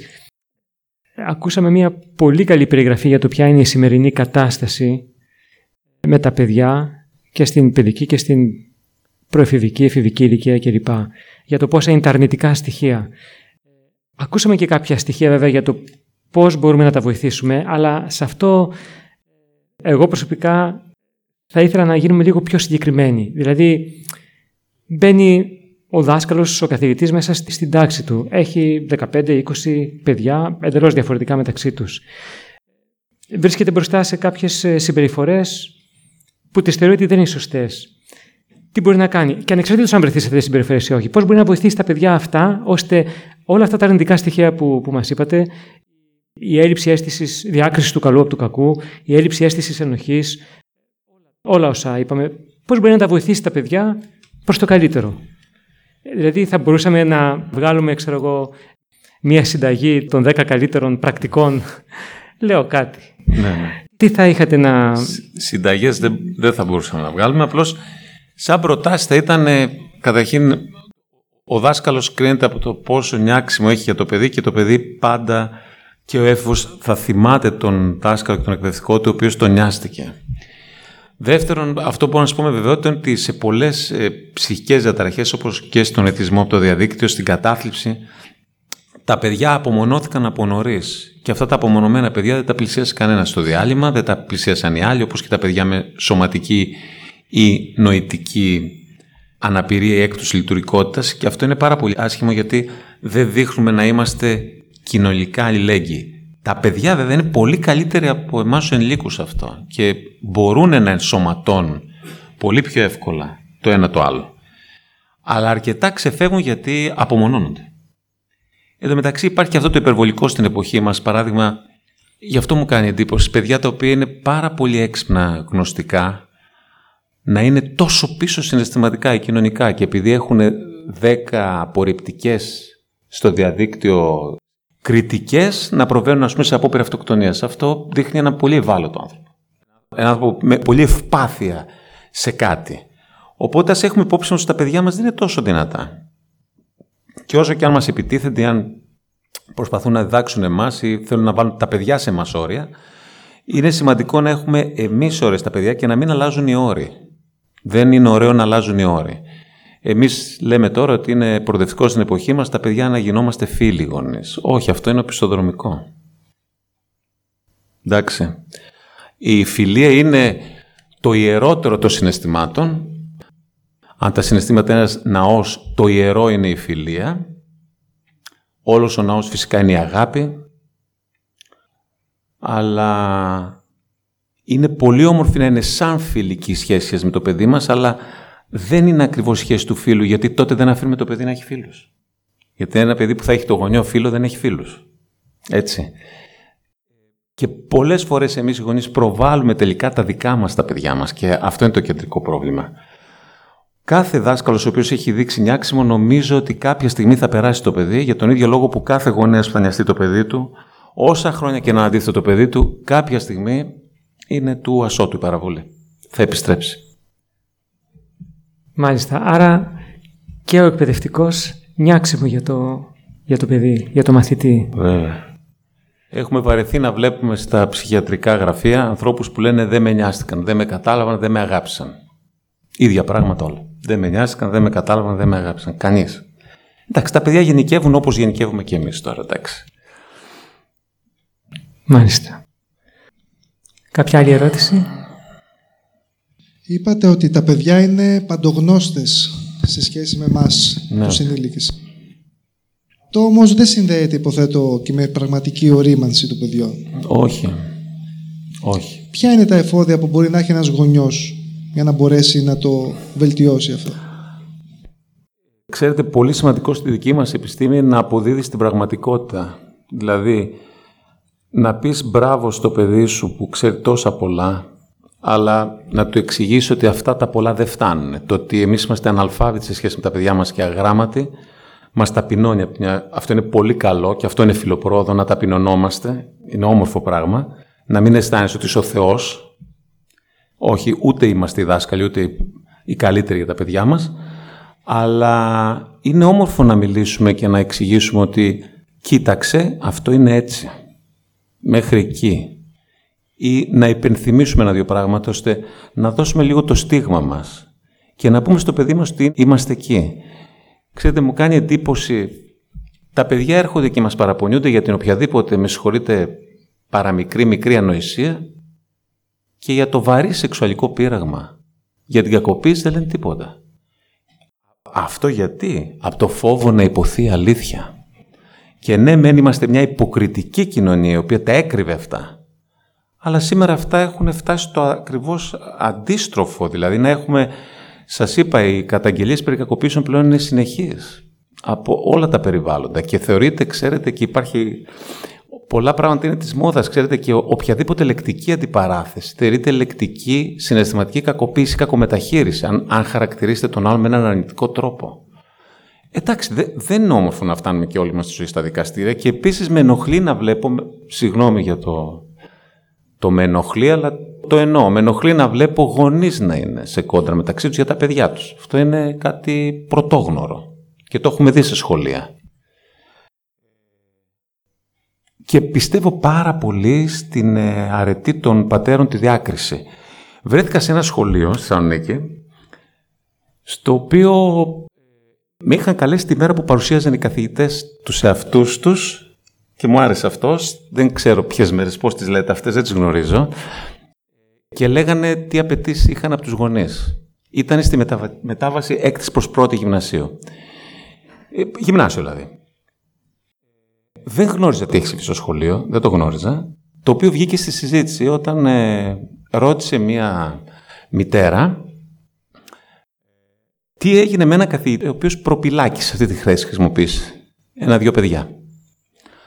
Πρέπει να ήταν ένα πραγματικό γεγονός, το οποίο ήταν σε γνώση όλου του συλλόγου και μου άρεσε πάρα πολύ ο διευθυντής, γιατί αυτό σημαίνει να είσαι διευθυντής. Ο οποίος πήρε το λόγο άμεσα και λέει: Κυρία μου, λέει, το θέμα αυτό που θέσατε δεν το κρύψαμε, το γνωρίζετε όλοι οι γονείς. Ο συνάδελφος αυτή τη στιγμή τελείσε άδεια και τελείσε κάποιες διαδικασίες εκ του καταστατικού, του νόμου, πώς τα είπε. Προφανώς ήταν κάποιες απαράδεκτες συμπεριφορές οι οποίες σημειώθηκαν σε βάρος παιδιών κακομεταχείρισης. διασφάλισε την ασφάλεια στο σχολείο, τη σταθερότητα, δεν κατέκρινε κανέναν, είπε την αλήθεια. Όταν λες την αλήθεια δεν έχεις να φοβάσεις τίποτα. Και νομίζω ότι αυτό μας λείπει. Γιατί σας επαναλαμβάνω, δεν πιστεύω ότι ποτέ δεν ξέραμε, πάντα ξέρουμε. Πάντα ξέρουμε τι γίνεται. Μάλιστα. Έχουμε χρόνο για μία-δύο ακόμα ερωτήσεις. Ναι, στον κύριο Μιλωνά, τον πρόεδρο της Ένωσης Θεολόγων Λάρισας. Ευχαριστούμε πολύ για την εισήγηση. Πολύ σύντομα να θέσω τρία πράγματα. Είπε στην εισαγωγή ο κ. Τσολάκης και εσείς νομίζω το επισημάνατε ότι έχουμε έτσι κάποια περιστατικά έκρηξης βίας έντονα στις ημέρες μας. Και είπε και ο κ. Παπαποστόλου μετά ότι υπάρχει πολύ μεγάλο ποσοστό σήμερα γονέων που με το παραμικρό διαμαρτύρονται για τα παιδιά τους ότι δέχονται ας πούμε, εκφοβισμό ή bullying κτλ. Και το οποίο δεν ξέρω αν ανταποκρίνεται στην πραγματικότητα. Δηλαδή, μεγάλες αντιθέσεις. Σε αυτό το δεύτερο, σε αυτή τη συμπεριφορά των γονέων που με το παραμικρό αισθάνονται το παιδί τους, ας πούμε, εκφοβίζεται κτλ. Ποια είναι η ενδεδειγμένη αντίδραση των εκπαιδευτικών; Ένα δεύτερο. Περιστατικό μου ανέφερε ένας συνάδελφος πρόσφατα το εξής και θέλω να μου πείτε εσείς πώς το σχολιάζετε. Και ήταν ένα παιδί έτσι που είχε έντονες αντιδράσεις στο σχολείο κτλ. Και, και μετά από επαναλαμβανόμενα περιστατικά, αυτός ο εκπαιδευτικός πήρε τηλέφωνο στο σπίτι. Της σήκωσε η μητέρα και του είπε αυτό και αυτό για το παιδί. Και το απάντησε η μητέρα με την εξή τρόπο. Εγώ σας πήρα ποτέ να σας πω τι κάνει το παιδί στο σπίτι. Και αυτό ήταν. Πώς πρέπει να αντιδράσει ο εκπαιδευτικός. Και ένα τρίτο, μας είπατε έτσι και όντως είναι αλήθεια, το πόσο μεγάλο ρόλο παίζει το νιάξιμο για το παιδί. Αυτό μένει και αυτό έτσι επιδρά θετικά στη συμπεριφορά του παιδιού. Το νιάξιμο ως αγάπη. Αυτό όμως, τις περισσότερες φορές, οι πολίτες αισθανόμαστε ότι η αγάπη και το νιάξιμο είναι μια ανοχή στην οποιοδήποτε ας πούμε, συμπεριφορά του παιδιού. Πώς μπορεί να εκφραστεί στην πράξη αυτό το νιάξιμο ας πούμε, στις διάφορες αντιδράσεις των παιδιών; Ευχαριστούμε. Σας ευχαριστώ πολύ. Η βία συνήθως έχει ως αίτιο την προηγούμενη έκθεση σε βία. Εάν επίσης έχουν σημασία οι στάσεις κοινωνίας και των γονέων. Σε σχολές γονέων που έχω παραπληθεί και σε συμβουλευτικές γονέων, ένα μεγάλο ποστό από εμάς γονείς πιστεύει και διδάσκει στα παιδιά του, αν είσαι τρίτη δημοτικού και σε χτυπήσουν, χτύπα. Λοιπόν, ασχολίαστο το αφήνω. Δεν θεωρώ ότι η κοινωνία μας μπορεί να είναι μια κοινωνία στην οποία να διδάσκουμε και αυτό λέγεται, ξέρετε, επίσημα. Εγώ το έχω συναντήσει σε πάρα πολλούς γονείς. Αν σε χτυπήσουν, χτύπα. Δεν είναι κοινωνία αυτό. Δεν είναι αλληλεγγύη, δεν είναι νιάξιμο, δεν είναι αγάπη, δεν είναι συγγνώμη, δεν είναι τίποτα. Δηλαδή, έχουμε διαφορετικές στάσεις απέναντι στα θέματα. Δεύτερον, σε αυτό που είπατε ότι η μητέρα είπε αν εγώ σας πω τι κάνεις στο σπίτι. Δεν φτάνει ίσως μόνο αυτό, αυτό σημαίνει πάρα πολλά προβλήματα επικοινωνίας και μην ξεχνάτε ότι η Αμερικάνικη Ψυχιατρική Εταιρεία θεωρεί ένα μείζον ψυχοκοινωνικό θέμα την ψυχική νόση των γονέων. Ο καθηγητής μας Στεφανής, τον οποίο με γονεύω κάθε φορά, στην Αθήνα μας είχε διδάξει ότι παρόλο που η μείζον ψυχική νόσος είναι η κατάθλιψη και του 20ου και του 21ου αιώνα, θα είναι η κατάθλιψη αυτό που τότε επί του καθηγητού μας άρχισε να επικρατεί στην Αμερικάνικη Ψυχιατρική Εταιρεία οι διαταραγμένες προσωπικότητες, μετεχμιακές, αντικοινωνικές, παρανοηδείς, χιζοειδείς, παθητική, επιθετική, ψυχαναγκαστική, όλες οι διαταραγμένες προσωπικότητες, είναι αυτό που θα ταλαιπωρήσει τους ανθρώπους και τις σχέσεις. Και αυτό ζείτε σήμερα στα σχολεία. Έτσι, ένας παράδειγμα γονέας, ο οποίος είμαι εγώ γονέας και έχω μια ασταθή προσωπικότητα, θα σας καταγγείλω πάρα πολύ εύκολα. Έτσι, θα σας κάνω το φίλο, θα σας εξανικεύσω, μετά θα σας υποτιμήσω και θα σας καταγγείλω στην υποτίμηση και στο θυμό τον οποίο θα μου βγάλετε. Θέλει πάρα πολύ διάκριση και θέλει πάρα πολύ μεγάλη προσοχή. Υπάρχουν στη σημείο, έχουν φτάσει άνθρωποι, έχω ακούσει ότι πρέπει να έχουν και ένα μάρτυρα την ώρα που δέχονται ένα γονέα, λες και θα γίνει κάτι και, και θα προκύψει κάποιο δικαστήριο. Είναι χρήσιμο να μην φτάσουμε εκεί και να εμπιστευόμαστε. Και το τρίτο, πράγματι το νιάξιμο είναι ένας από τους ορισμούς, γιατί τους ορισμούς νομίζω ότι τους δίνει η Εκκλησία μας για την αγάπη. Δεν θα πω τίποτα για τα ψυχιατρικά.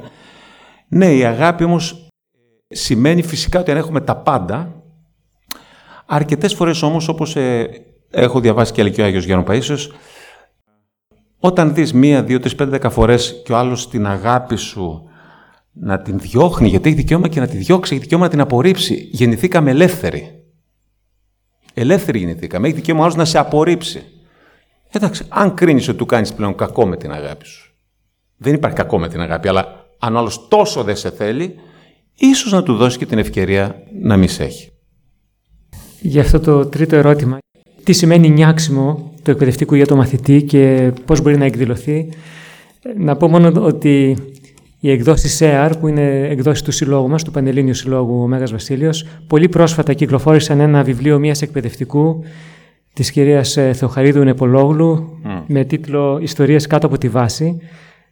Τώρα, αυτές τις μέρες ε, το διάβαζα και εκεί αναφέρονται διάφορες ιστορίες, περιστατικά πραγματικά δηλαδή, μέσα από τις σχολικές αίθουσες, που μάλλον είναι εμπειρίες ε, αυτής της εκπαιδευτικού Εκεί μπορεί να δει κανείς πραγματικά ιστορίες τις οποίες ο εκπαιδευτικός νοιάζεται για το μαθητή. Καταπληκτικές, καταπληκτικά περιστατικά, δεν ξέρω αν ναι, ναι. ήδη το είδατε. Ε, καταπληκτικά περιστατικά που δίνουν ε, πλήρη απάντηση για το τι σημαίνει νοιάζεται ο εκπαιδευτικός για το μαθητή. Μπορούμε κάπου εδώ να θέσουμε ένα τέρμα στη συζήτηση αυτή, καθότι αναμένουμε από τον Σεβασμιό του Μητροπολίτη μας να επισφραγίσει την εκδήλωσή μας με το λόγο του. Επειδή αυτές τις μέρες είχα την ευτυχία και συνάμα δυστυχία να μείνω μέσα, λόγω ενός προβλήματος υγείας, δόθηκε η ευκαιρία να επικοινωνήσω με κάποιους σεβαστούς μου ανθρώπους με τους οποίους σπάνια επικοινωνώ πια, γιατί και εγώ και αυτοί έχουμε πολλές δουλειές και πνιγόμαστε. Ένας λοιπόν από αυτούς με τους οποίους μίλησα στο τηλέφωνο μετά από πολύ καιρό και συζητώντας έτσι κάποια θέματα κοινωνίας και οικογένειας, γύρισε και μου είπε μια φράση που εδώ και τρει-τέσσερι μέρες με συνέχει. Βρε πες στους γονείς ότι είναι υπεύθυνοι να μεγαλώσουν τα παιδιά τους, όχι να τα βλέπουν να μεγαλώνουν. Είναι, νομίζω, δείτε το λίγο μέσα, οι γονείς είναι για να μεγαλώνουν τα παιδιά τους, όχι για να τα βλέπουν να μεγαλώνουν. Όσο ασχολούμαι με το σχολείο, με την παιδική ηλικία κτλ., έχω την αίσθηση ότι ενδεχομένως και δικαιολογημένα, επειδή οι γονείς έχουν πάρα πολλά καθήκοντα, πάρα πολλές υποχρεώσεις, πάρα πολλή δουλειά, θέλουν ένα χώρο να παρκάρουν τα παιδιά. Στα πρώτα χρόνια είναι ο παππούς η γιαγιά, με ό,τι αυτό συνεπάγεται, γιατί το είπε λίγο ο κ. Δαφούλης, αλλά πρέπει να το λέμε. Ε, ο παππούς και η γιαγιά ώρε-ώρε το χαλάει το παιδί. Ναι, το αγαπάει, αλλά το πνίγει πολλές φορές με την αγάπη του. Θέλει διάκριση. Επειδή έχω κι εγώ πατέρα που έχει και γόνια, τα βλέπω καμιά φορά. Τέλος πάντων, είναι μερικά αξιαγέλωτος, αλλά είναι μερικά που πρέπει και να τα βλέπουμε. Έχουμε λοιπόν μια κοινωνία η οποία πιέζει φοβερά τους γονείς ότι δεν τους αφήνει χρόνο για τα... να είναι με τα παιδιά τους. Ή όταν τους αφήνει χρόνο είναι φοβερά κουρασμένοι και δεν έχουν τις αντοχές να ασχοληθούν με τα παιδιά, τα οποία από τη φύση τους είναι ικανά να σε ξεκάνουν. Είναι κουραστικό να ασχολείσαι με τα παιδιά. Έτσι, είναι πολύ κουραστικό. Όσο καλή διάθεση και αν έχεις. Γι' αυτό και βλέπετε οι μεγαλύτερες ηλικίες σιγά σιγά αποστασιοποιούμεθα και λέμε βάλε κανέναν άλλον, κανένα νεότερο. Το σημαντικό όμως είναι ότι πρέπει να ασχολούμαστε με τα παιδιά. Και ευχαριστούμε τον κύριο Νταφούλη γιατί απόψε μας έδωσε μερικές αρχές, μερικές ιδέες, μερικές λύσεις, μερικά, να το πω ελληνικά, μερικά hints για το πώς θα αντιμετωπίζουμε μερικά πραγματάκια που τα βλέπουμε. Θέλω να σταθώ σε ένα-δύο σημεία. Πρώτον, είμαι πνευματικός, δηλαδή εξομολογώ εδώ και 21 περίπου χρόνια. Εξομολογούσα στην Αθήνα, έχω εξομολογήσει στην επαρχία, εξομολογώ και εδώ στη Λάρισα. Τα δέκα πρώτα χρόνια που εξομολογούσα είναι τελείως διαφορετικά με τα δέκα τελευταία χρόνια που εξομολογώ. Και αν αναρωτηθεί κανείς γιατί, η απάντηση είναι η εξέλιξη της τεχνολογίας. Παλιότερα, που δεν ήταν τόσο έντονα τεχνολογικά ανεπτυγμένη η κοινωνία μας, και τα παιδιά μπορεί με να ασχολούνταν, αλλά δεν ασχολούνταν τόσο έντονα ή δεν ήταν τόσο εύκολες οι τεχνικές λύσεις ή ήταν ακριβά τα λάπτοπ το οτιδήποτε, έτσι. Δεν είχαν δηλαδή τόσο μεγάλη ενασχόληση. Υπήρχε μια διαφορετική ποιότητα αμαρτημάτων, τα οποία όσο και αν μια φορά συγκλώνιζαν, έδιναν την προοπτική ενός καλύτερου μέλλοντος. Τώρα έχουμε φοβερή μοναξιά και αυτό αποτυπώνεται ακόμα και στην εξομολόγηση. Να πω κάτι χωρίς να παρεξηγηθώ. Νοσταλγώ τις ημέρες που ερχόταν ο έφηβος των 14, των 15 και μου έλεγε «Πάτερ, έχω μία σχέση με μια κοπέλα» και τα λοιπά. Και αρχίζαμε και λέγαμε αυτά που έπρεπε να πούμε. Αυτό δεν υπάρχει. Ο έφηβος των 14, των 15 έχει σχέση με το λάπτοπ του. Και αυτό το οποίο κάνει είναι ότι ουσιαστικά Δημιουργεί εικονικές σχέσεις, δημιουργεί ψηφιακές σχέσεις, οι οποίες όμως δεν έχουν σχέση με την πραγματικότητα. Τα παιδιά ζουν σε ένα φοβερό κόσμο, ο οποίος για μας πολλές φορές μπορεί να είναι και άγνωστος και απλησίαστος, ο οποίος κόσμος στην πραγματικότητα δεν υπάρχει, για αυτούς όμως είναι ο κόσμος τους. Καμιά φορά λέμε είναι εκτός τόπου και χρόνου. Ναι, είναι εκτός τόπου και χρόνου, διότι ενσυνείδητα επιλέγουν την αυτοαπομόνωση και την ενασχόληση με οτιδήποτε μπορεί να τους προσφέρει το διαδίκτυο και πιστέψτε με, μπορεί να τους προσφέρει ολοκληρωμένη ζωή. Ολοκληρωμένη ζωή. Στα πάντα. Στην Ιαπωνία που ήταν παρατηρημένες ε, έτσι, τάσεις μοναξιάς, η διαδικασία είναι να αναπτύξεις σχέση με φίλο ρομπότ. Και το ξέρεις ότι μιλάς με ρομπότ. Και όμως υπάρχει τέτοιο πρόγραμμα το οποίο σε κατευθύνει, σε καθοδηγεί, σε διευκολύνει, πείτε το όπως θέλετε, ώστε να αναπτύξει σχέση με ρομπότ. Να, σου, να του γράφεις, να σου απαντά. Υπάρχουν αυτά πια. Η εικονική πραγματικότητα είναι πολύ πιο κοντά από ό,τι νομίζουμε και μάλιστα στα παιδιά. Και αυτή η εικονική πραγματικότητα, όσο προχωράνε τα χρόνια, θα είναι και ένας λόγος που θα πλήττεται όλο και περισσότερο η οικογένεια, διότι τα παιδιά γιατί να δημιουργήσουν σχέση, γιατί να προχωρήσουν σε σχέση οικογένειας, γιατί να έχουν συνάρτηση από άλλον άνθρωπο τη στιγμή που βολεύονται στο διαδίκτυο. Το βολεύονται με όποιον τρόπο και αν το εννοήσετε. Αυτή η μοναξιά της τεχνολογίας είναι φοβερά απειλητική για την κοινωνία του αύριο.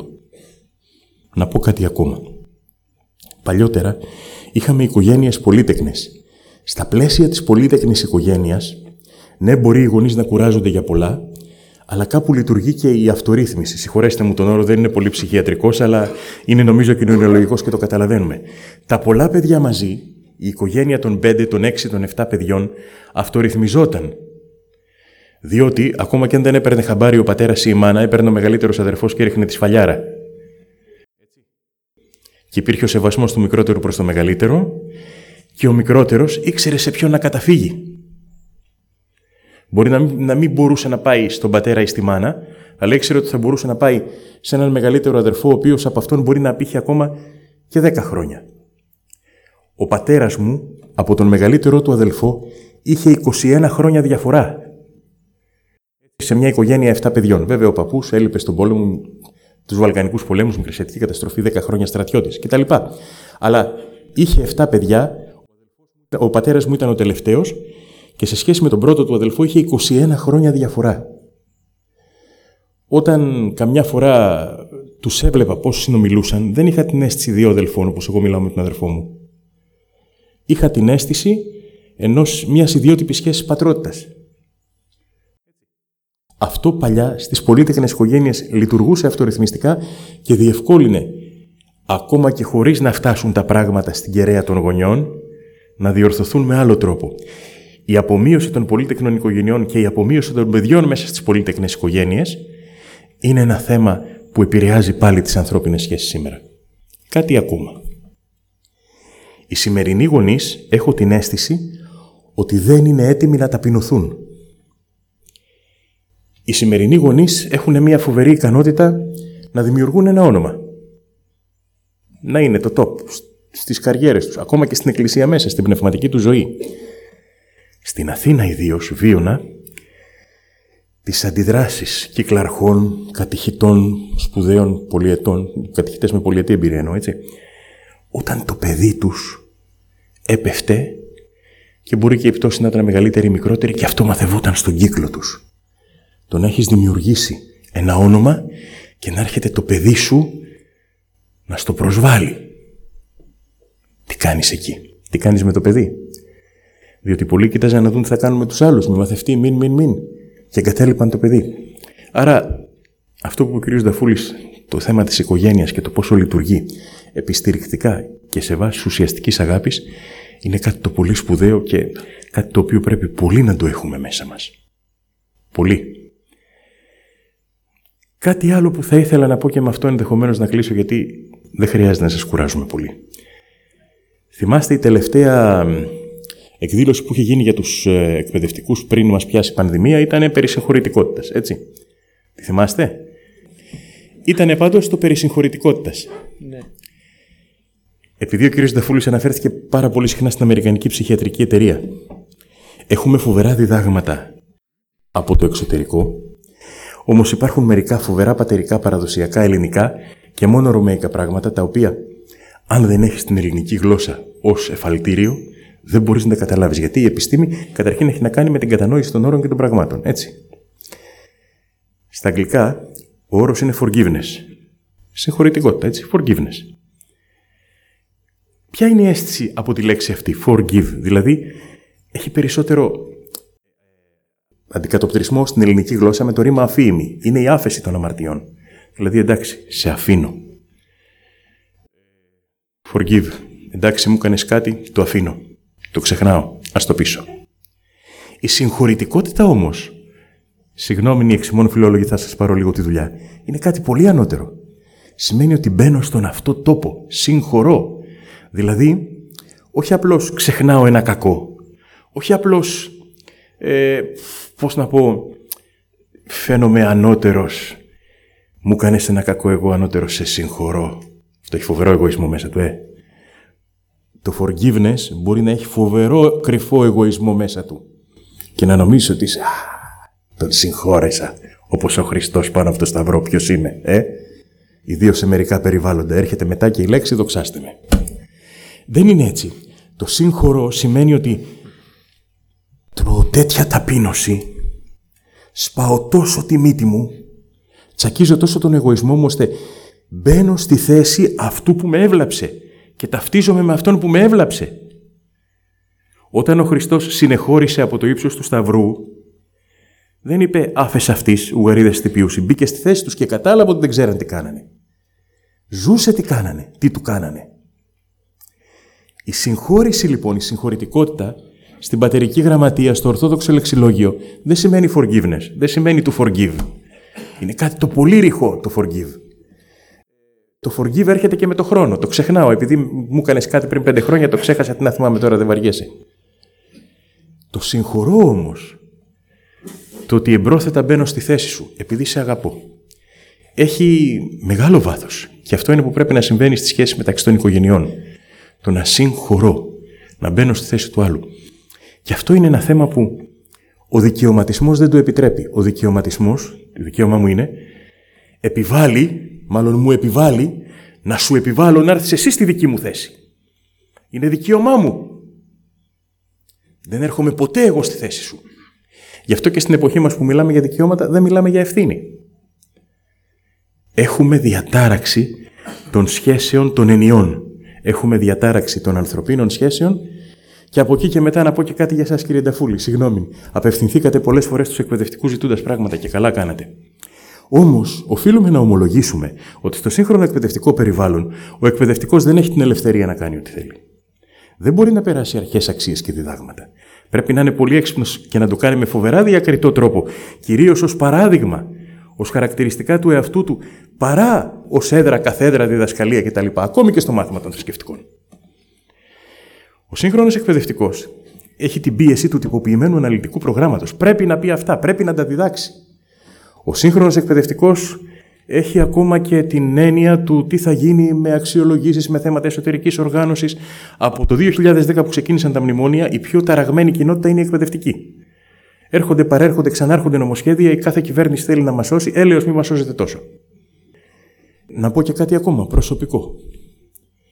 Ποτέ ξανά δεν υπήρξε εκπαιδευτική οικογένεια, και αναφέρομαι στο δημόσιο σχολείο, που να στηρίζεται για τόσα πολλά χρόνια και σε τόσο μεγάλους αριθμούς αναπληρωτών. Τι σημαίνει αναπληρωτής; Αναπληρωτής σημαίνει ότι το πιο πιθανό είναι να μην συνεχίσει στην ίδια θέση του χρόνου, δεν έχει λόγο να συνδεθεί με την τοπική κοινωνία, δεν θα συνεχίσει με τα ίδια παιδιά. Και όσο όρεξης και φρέσκος και να είναι για τη δουλειά, αυτή η εναλλαγή συναισθημάτων, η μετακίνηση από εδώ και από εκεί, δημιουργεί φυσιολογικά σε μια ψυχική άμυνα. Μην δημιουργήσω προβλήματα, μην τζαλακωθώ, να ξαναδιοριστώ, να πάρω το μισθό μου, να τελειώνω, να περάσουν οι ώρες. Ιδίως όταν καλούνται να γίνουν αναπληρωτές σε λύκεια που είναι το χειρότερο.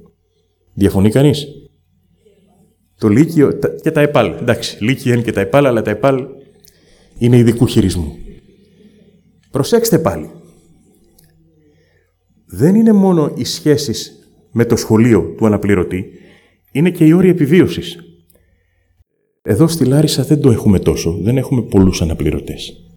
Επειδή όμως ο τόπος καταγωγής του πατέρα είναι η Ηλία, ο τόπος καταγωγής της μητέρας είναι η Μύκονος, ξέρετε πόσα τηλεφωνήματα έχω Σεπτέμβρη, Οκτώβρη, τι θα γίνει με τη στέγη, έχουμε αναπληρωτές, τι θα κάνουμε; Ντρέπομαι να το πω, αλλά τον προηγούμενο Οκτώβρη, σε όσους αναπληρωτές θέλαν να πάνε στη Μύκονο, μάλλον τους διορίζανε στη Μύκονο, αυτό που είπε δείκνυα ήταν να σας βρω σπίτι στην Τίνο και να περνάτε με το πρωινό καράβι απέναντι και να γυρίζετε με το μεσημεριανό. Και αποφεύγετε τις απογευματινές συναντήσεις του συλλόγου ή με τους γονείς κτλ. Γιατί μετά ένας αναπληρωτής να καθίσει να λειτουργήσει λέγει άρτης και να λειτουργήσει σωστά και να αφοσιωθεί σε αυτό που κάνει, όταν ιδίως το χειμώνα το να ξεκινάς κάπου πηγαίνοντας με πλοίο είναι ότι χειρότερο. Και στην Ηλία. Προβλήματα πολλά. Προβλήματα συμπεριφοράς από ένα ετερόκλητο πλέον πλήθος. Δεν υπάρχει ομοιογένεια πληθυσμού, έχουμε αυξημένους μετανάστες, εργάτες γης κτλ. Εκεί προβλήματα άλλα. Προβλήματα να κατανοήσει σωστά η διεύθυνση και να μην κάνει την πολιτική της να δείξει ότι τιμωρεί τον εκπαιδευτικό για να ικανοποιηθεί η τοπική κοινωνία. Έχουμε και τέτοια. Για να μην πω ότι και εδώ στη Λάρισα έχουμε μερικά προβληματάκια, τα οποία έχουν να κάνουν και με εκμετάλλευση ορισμένων νομοθετημάτων, τα οποία υποτίθεται ότι είναι εποφελία ορισμένων κοινωνικών ομάδων που δημιουργούν δυσκολίες. Έχουμε όμως μια τακτική εκμετάλλευσής τους και από εκπαιδευτικούς που από εκεί και μετά και αυτό δημιουργεί ερωτήματα και για το είδος των εκπαιδευτικών και για το πόσα μπορούμε να τους ζητήσουμε. Θέλω να σας πω ένα παράδειγμα. Κάθε Μάρτι το έχω ξαναπεί. Τον Μάρτιο υπογράφω τα περισσότερα διαζύγια της χρονιάς. Φέτος έκλεισε 338 διαζύγια. Μην κάνετε τσουτσουτσου, δεν είναι μεγάλος αριθμός. Δεν είναι μεγάλος αριθμός. Αν η Μητρόπολη λοιπόν έχει 388 διαζύγια φέτος, τα 256 είναι εικονικά. Τι σημαίνει αυτό; Σημαίνει ότι είτε είναι εκπαιδευτικοί και παίρνουν εικονικό διαζύγιο για να κόψουν τη μετάθεση που ήρθε στον έναν, παίρνει και τα παιδιά, είτε είναι στρατιωτικοί και ήρθε μετάθεση για τον Εύρο, πάμε σε ένα συμβολιογράφο, κάνουμε συνενετικό διαζύγιο, ένα απόγευμα παίρνει, δεν παίρνει παραπάνω πια, το πάμε στην Μητρόπολη, παίρνουμε και την πνευματική λύση, κόβουμε και τη μετάθεση, μένουμε ή στη Λάρισα και μένουμε και μαζί. Και εκεί έρχεται μετά σε μένα το πρόβλημα μου, αφού υπέγραψα διαζύγιο. Πώς θεωρώ αυτή τη σχέση οικογένεια και γιατί να μην τη θεωρήσω ε, πορνεία και γιατί να μην ως πνευματικός δράσω αλλιώς, μέχρι πού πρέπει να φτάσει και μένα η δική μου, αν θέλετε, οικονομία και συνένεση και πώς πρέπει κάποια πράγματα να αντιμετωπιστούν. Μην ακούτε αριθμούς μόνο. Ας πούμε υπάρχει η εντύπωση ότι οι πολιτικοί γάμοι έχουν ξεπεράσει τους θρησκευτικούς. Ψέμα. Απλά στα ληξιαρχεία, όταν ο πολιτικός γάμος μετατρέπεται σε θρησκευτικό, δεν δηλώνεται. Γιατί έχει συσταθεί με πολιτικό τρόπο. Αφού είναι ήδη ενισχύει ο γάμος, γιατί συναισθήθη πολιτικός, γιατί να τον μετατρέψω σε θρησκευτικό. Και έτσι φαίνεται ότι, ξέρω εγώ, υπερτερούν οι πολιτικοί γάμοι των θρησκευτικών. Αντίστοιχα, με τα διαζύγια από όποτε γίνεται διαλύθηκε η οικογένεια. Αν δεν είσαι μέσα στα πράγματα να δουλέψεις σε βάθος και να δεις αυτοί οι αριθμοί σε κάθε περίπτωση, αναπερίπτωση, πώς υποκειμενικοποιούνται, τότε θα βγάλεις λάθος συμπεράσματα. Υπάρχει μεγάλη ανάγκη να κατανοούμε τα προβλήματα σε βάθος, απλά δεν έχουμε το χρόνο, δεν έχουμε και τη διάθεση, δεν έχουμε και τα εργαλεία, ώστε κάποια πράγματα να τα φτάνουμε μέχρι τη ρίζα τους για να μπορέσουμε να τα αντιμετωπίζουμε. Σε κάθε περίπτωση εγώ κρατώ αυτό το οποίο είπε ο κ. Δεφούλης ως βασικό, την αγάπη.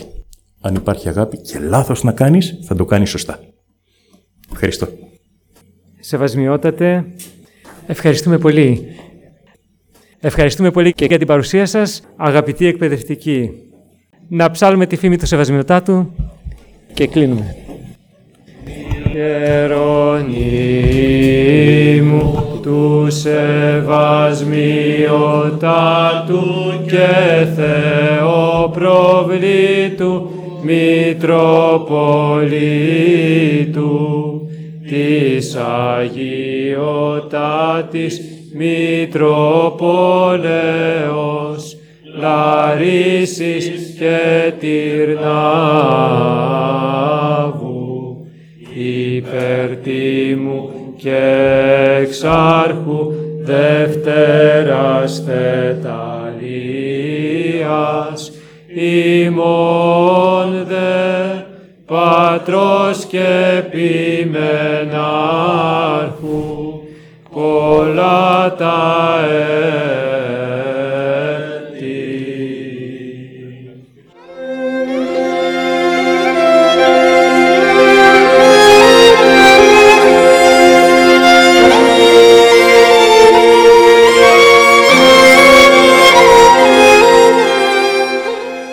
Στις 29 Ιανουαρίου 2023 πραγματοποιήθηκε στην αίθουσα της Γέχα Λάρισας πνευματική εκδήλωση για τους εκπαιδευτικούς του νομού μας προς τιμήν των Αγίων Τριών Ιεραρχών με θέμα «Το παιδί σήμερα, συναισθηματική, διαπροσωπική και ενδοπροσωπική λειτουργικότητα». Η συγητής ήταν ο κύριος Βάιος Νταφούλης, διευθυντής της παιδοψυχιατρικής κλινικής του Ιπποκρατίου Νοσοκομείου Θεσσαλονίκης. Την εκδήλωση οργάνωσε ο Σύλλογος Μέγας Βασίλειος και τίμησε με την παρουσία του και έκλεισε ο Σεβασμιότατος Μητροπολίτης Λαρίσης και Τυρνάβου κύριος Ιερώνυμος.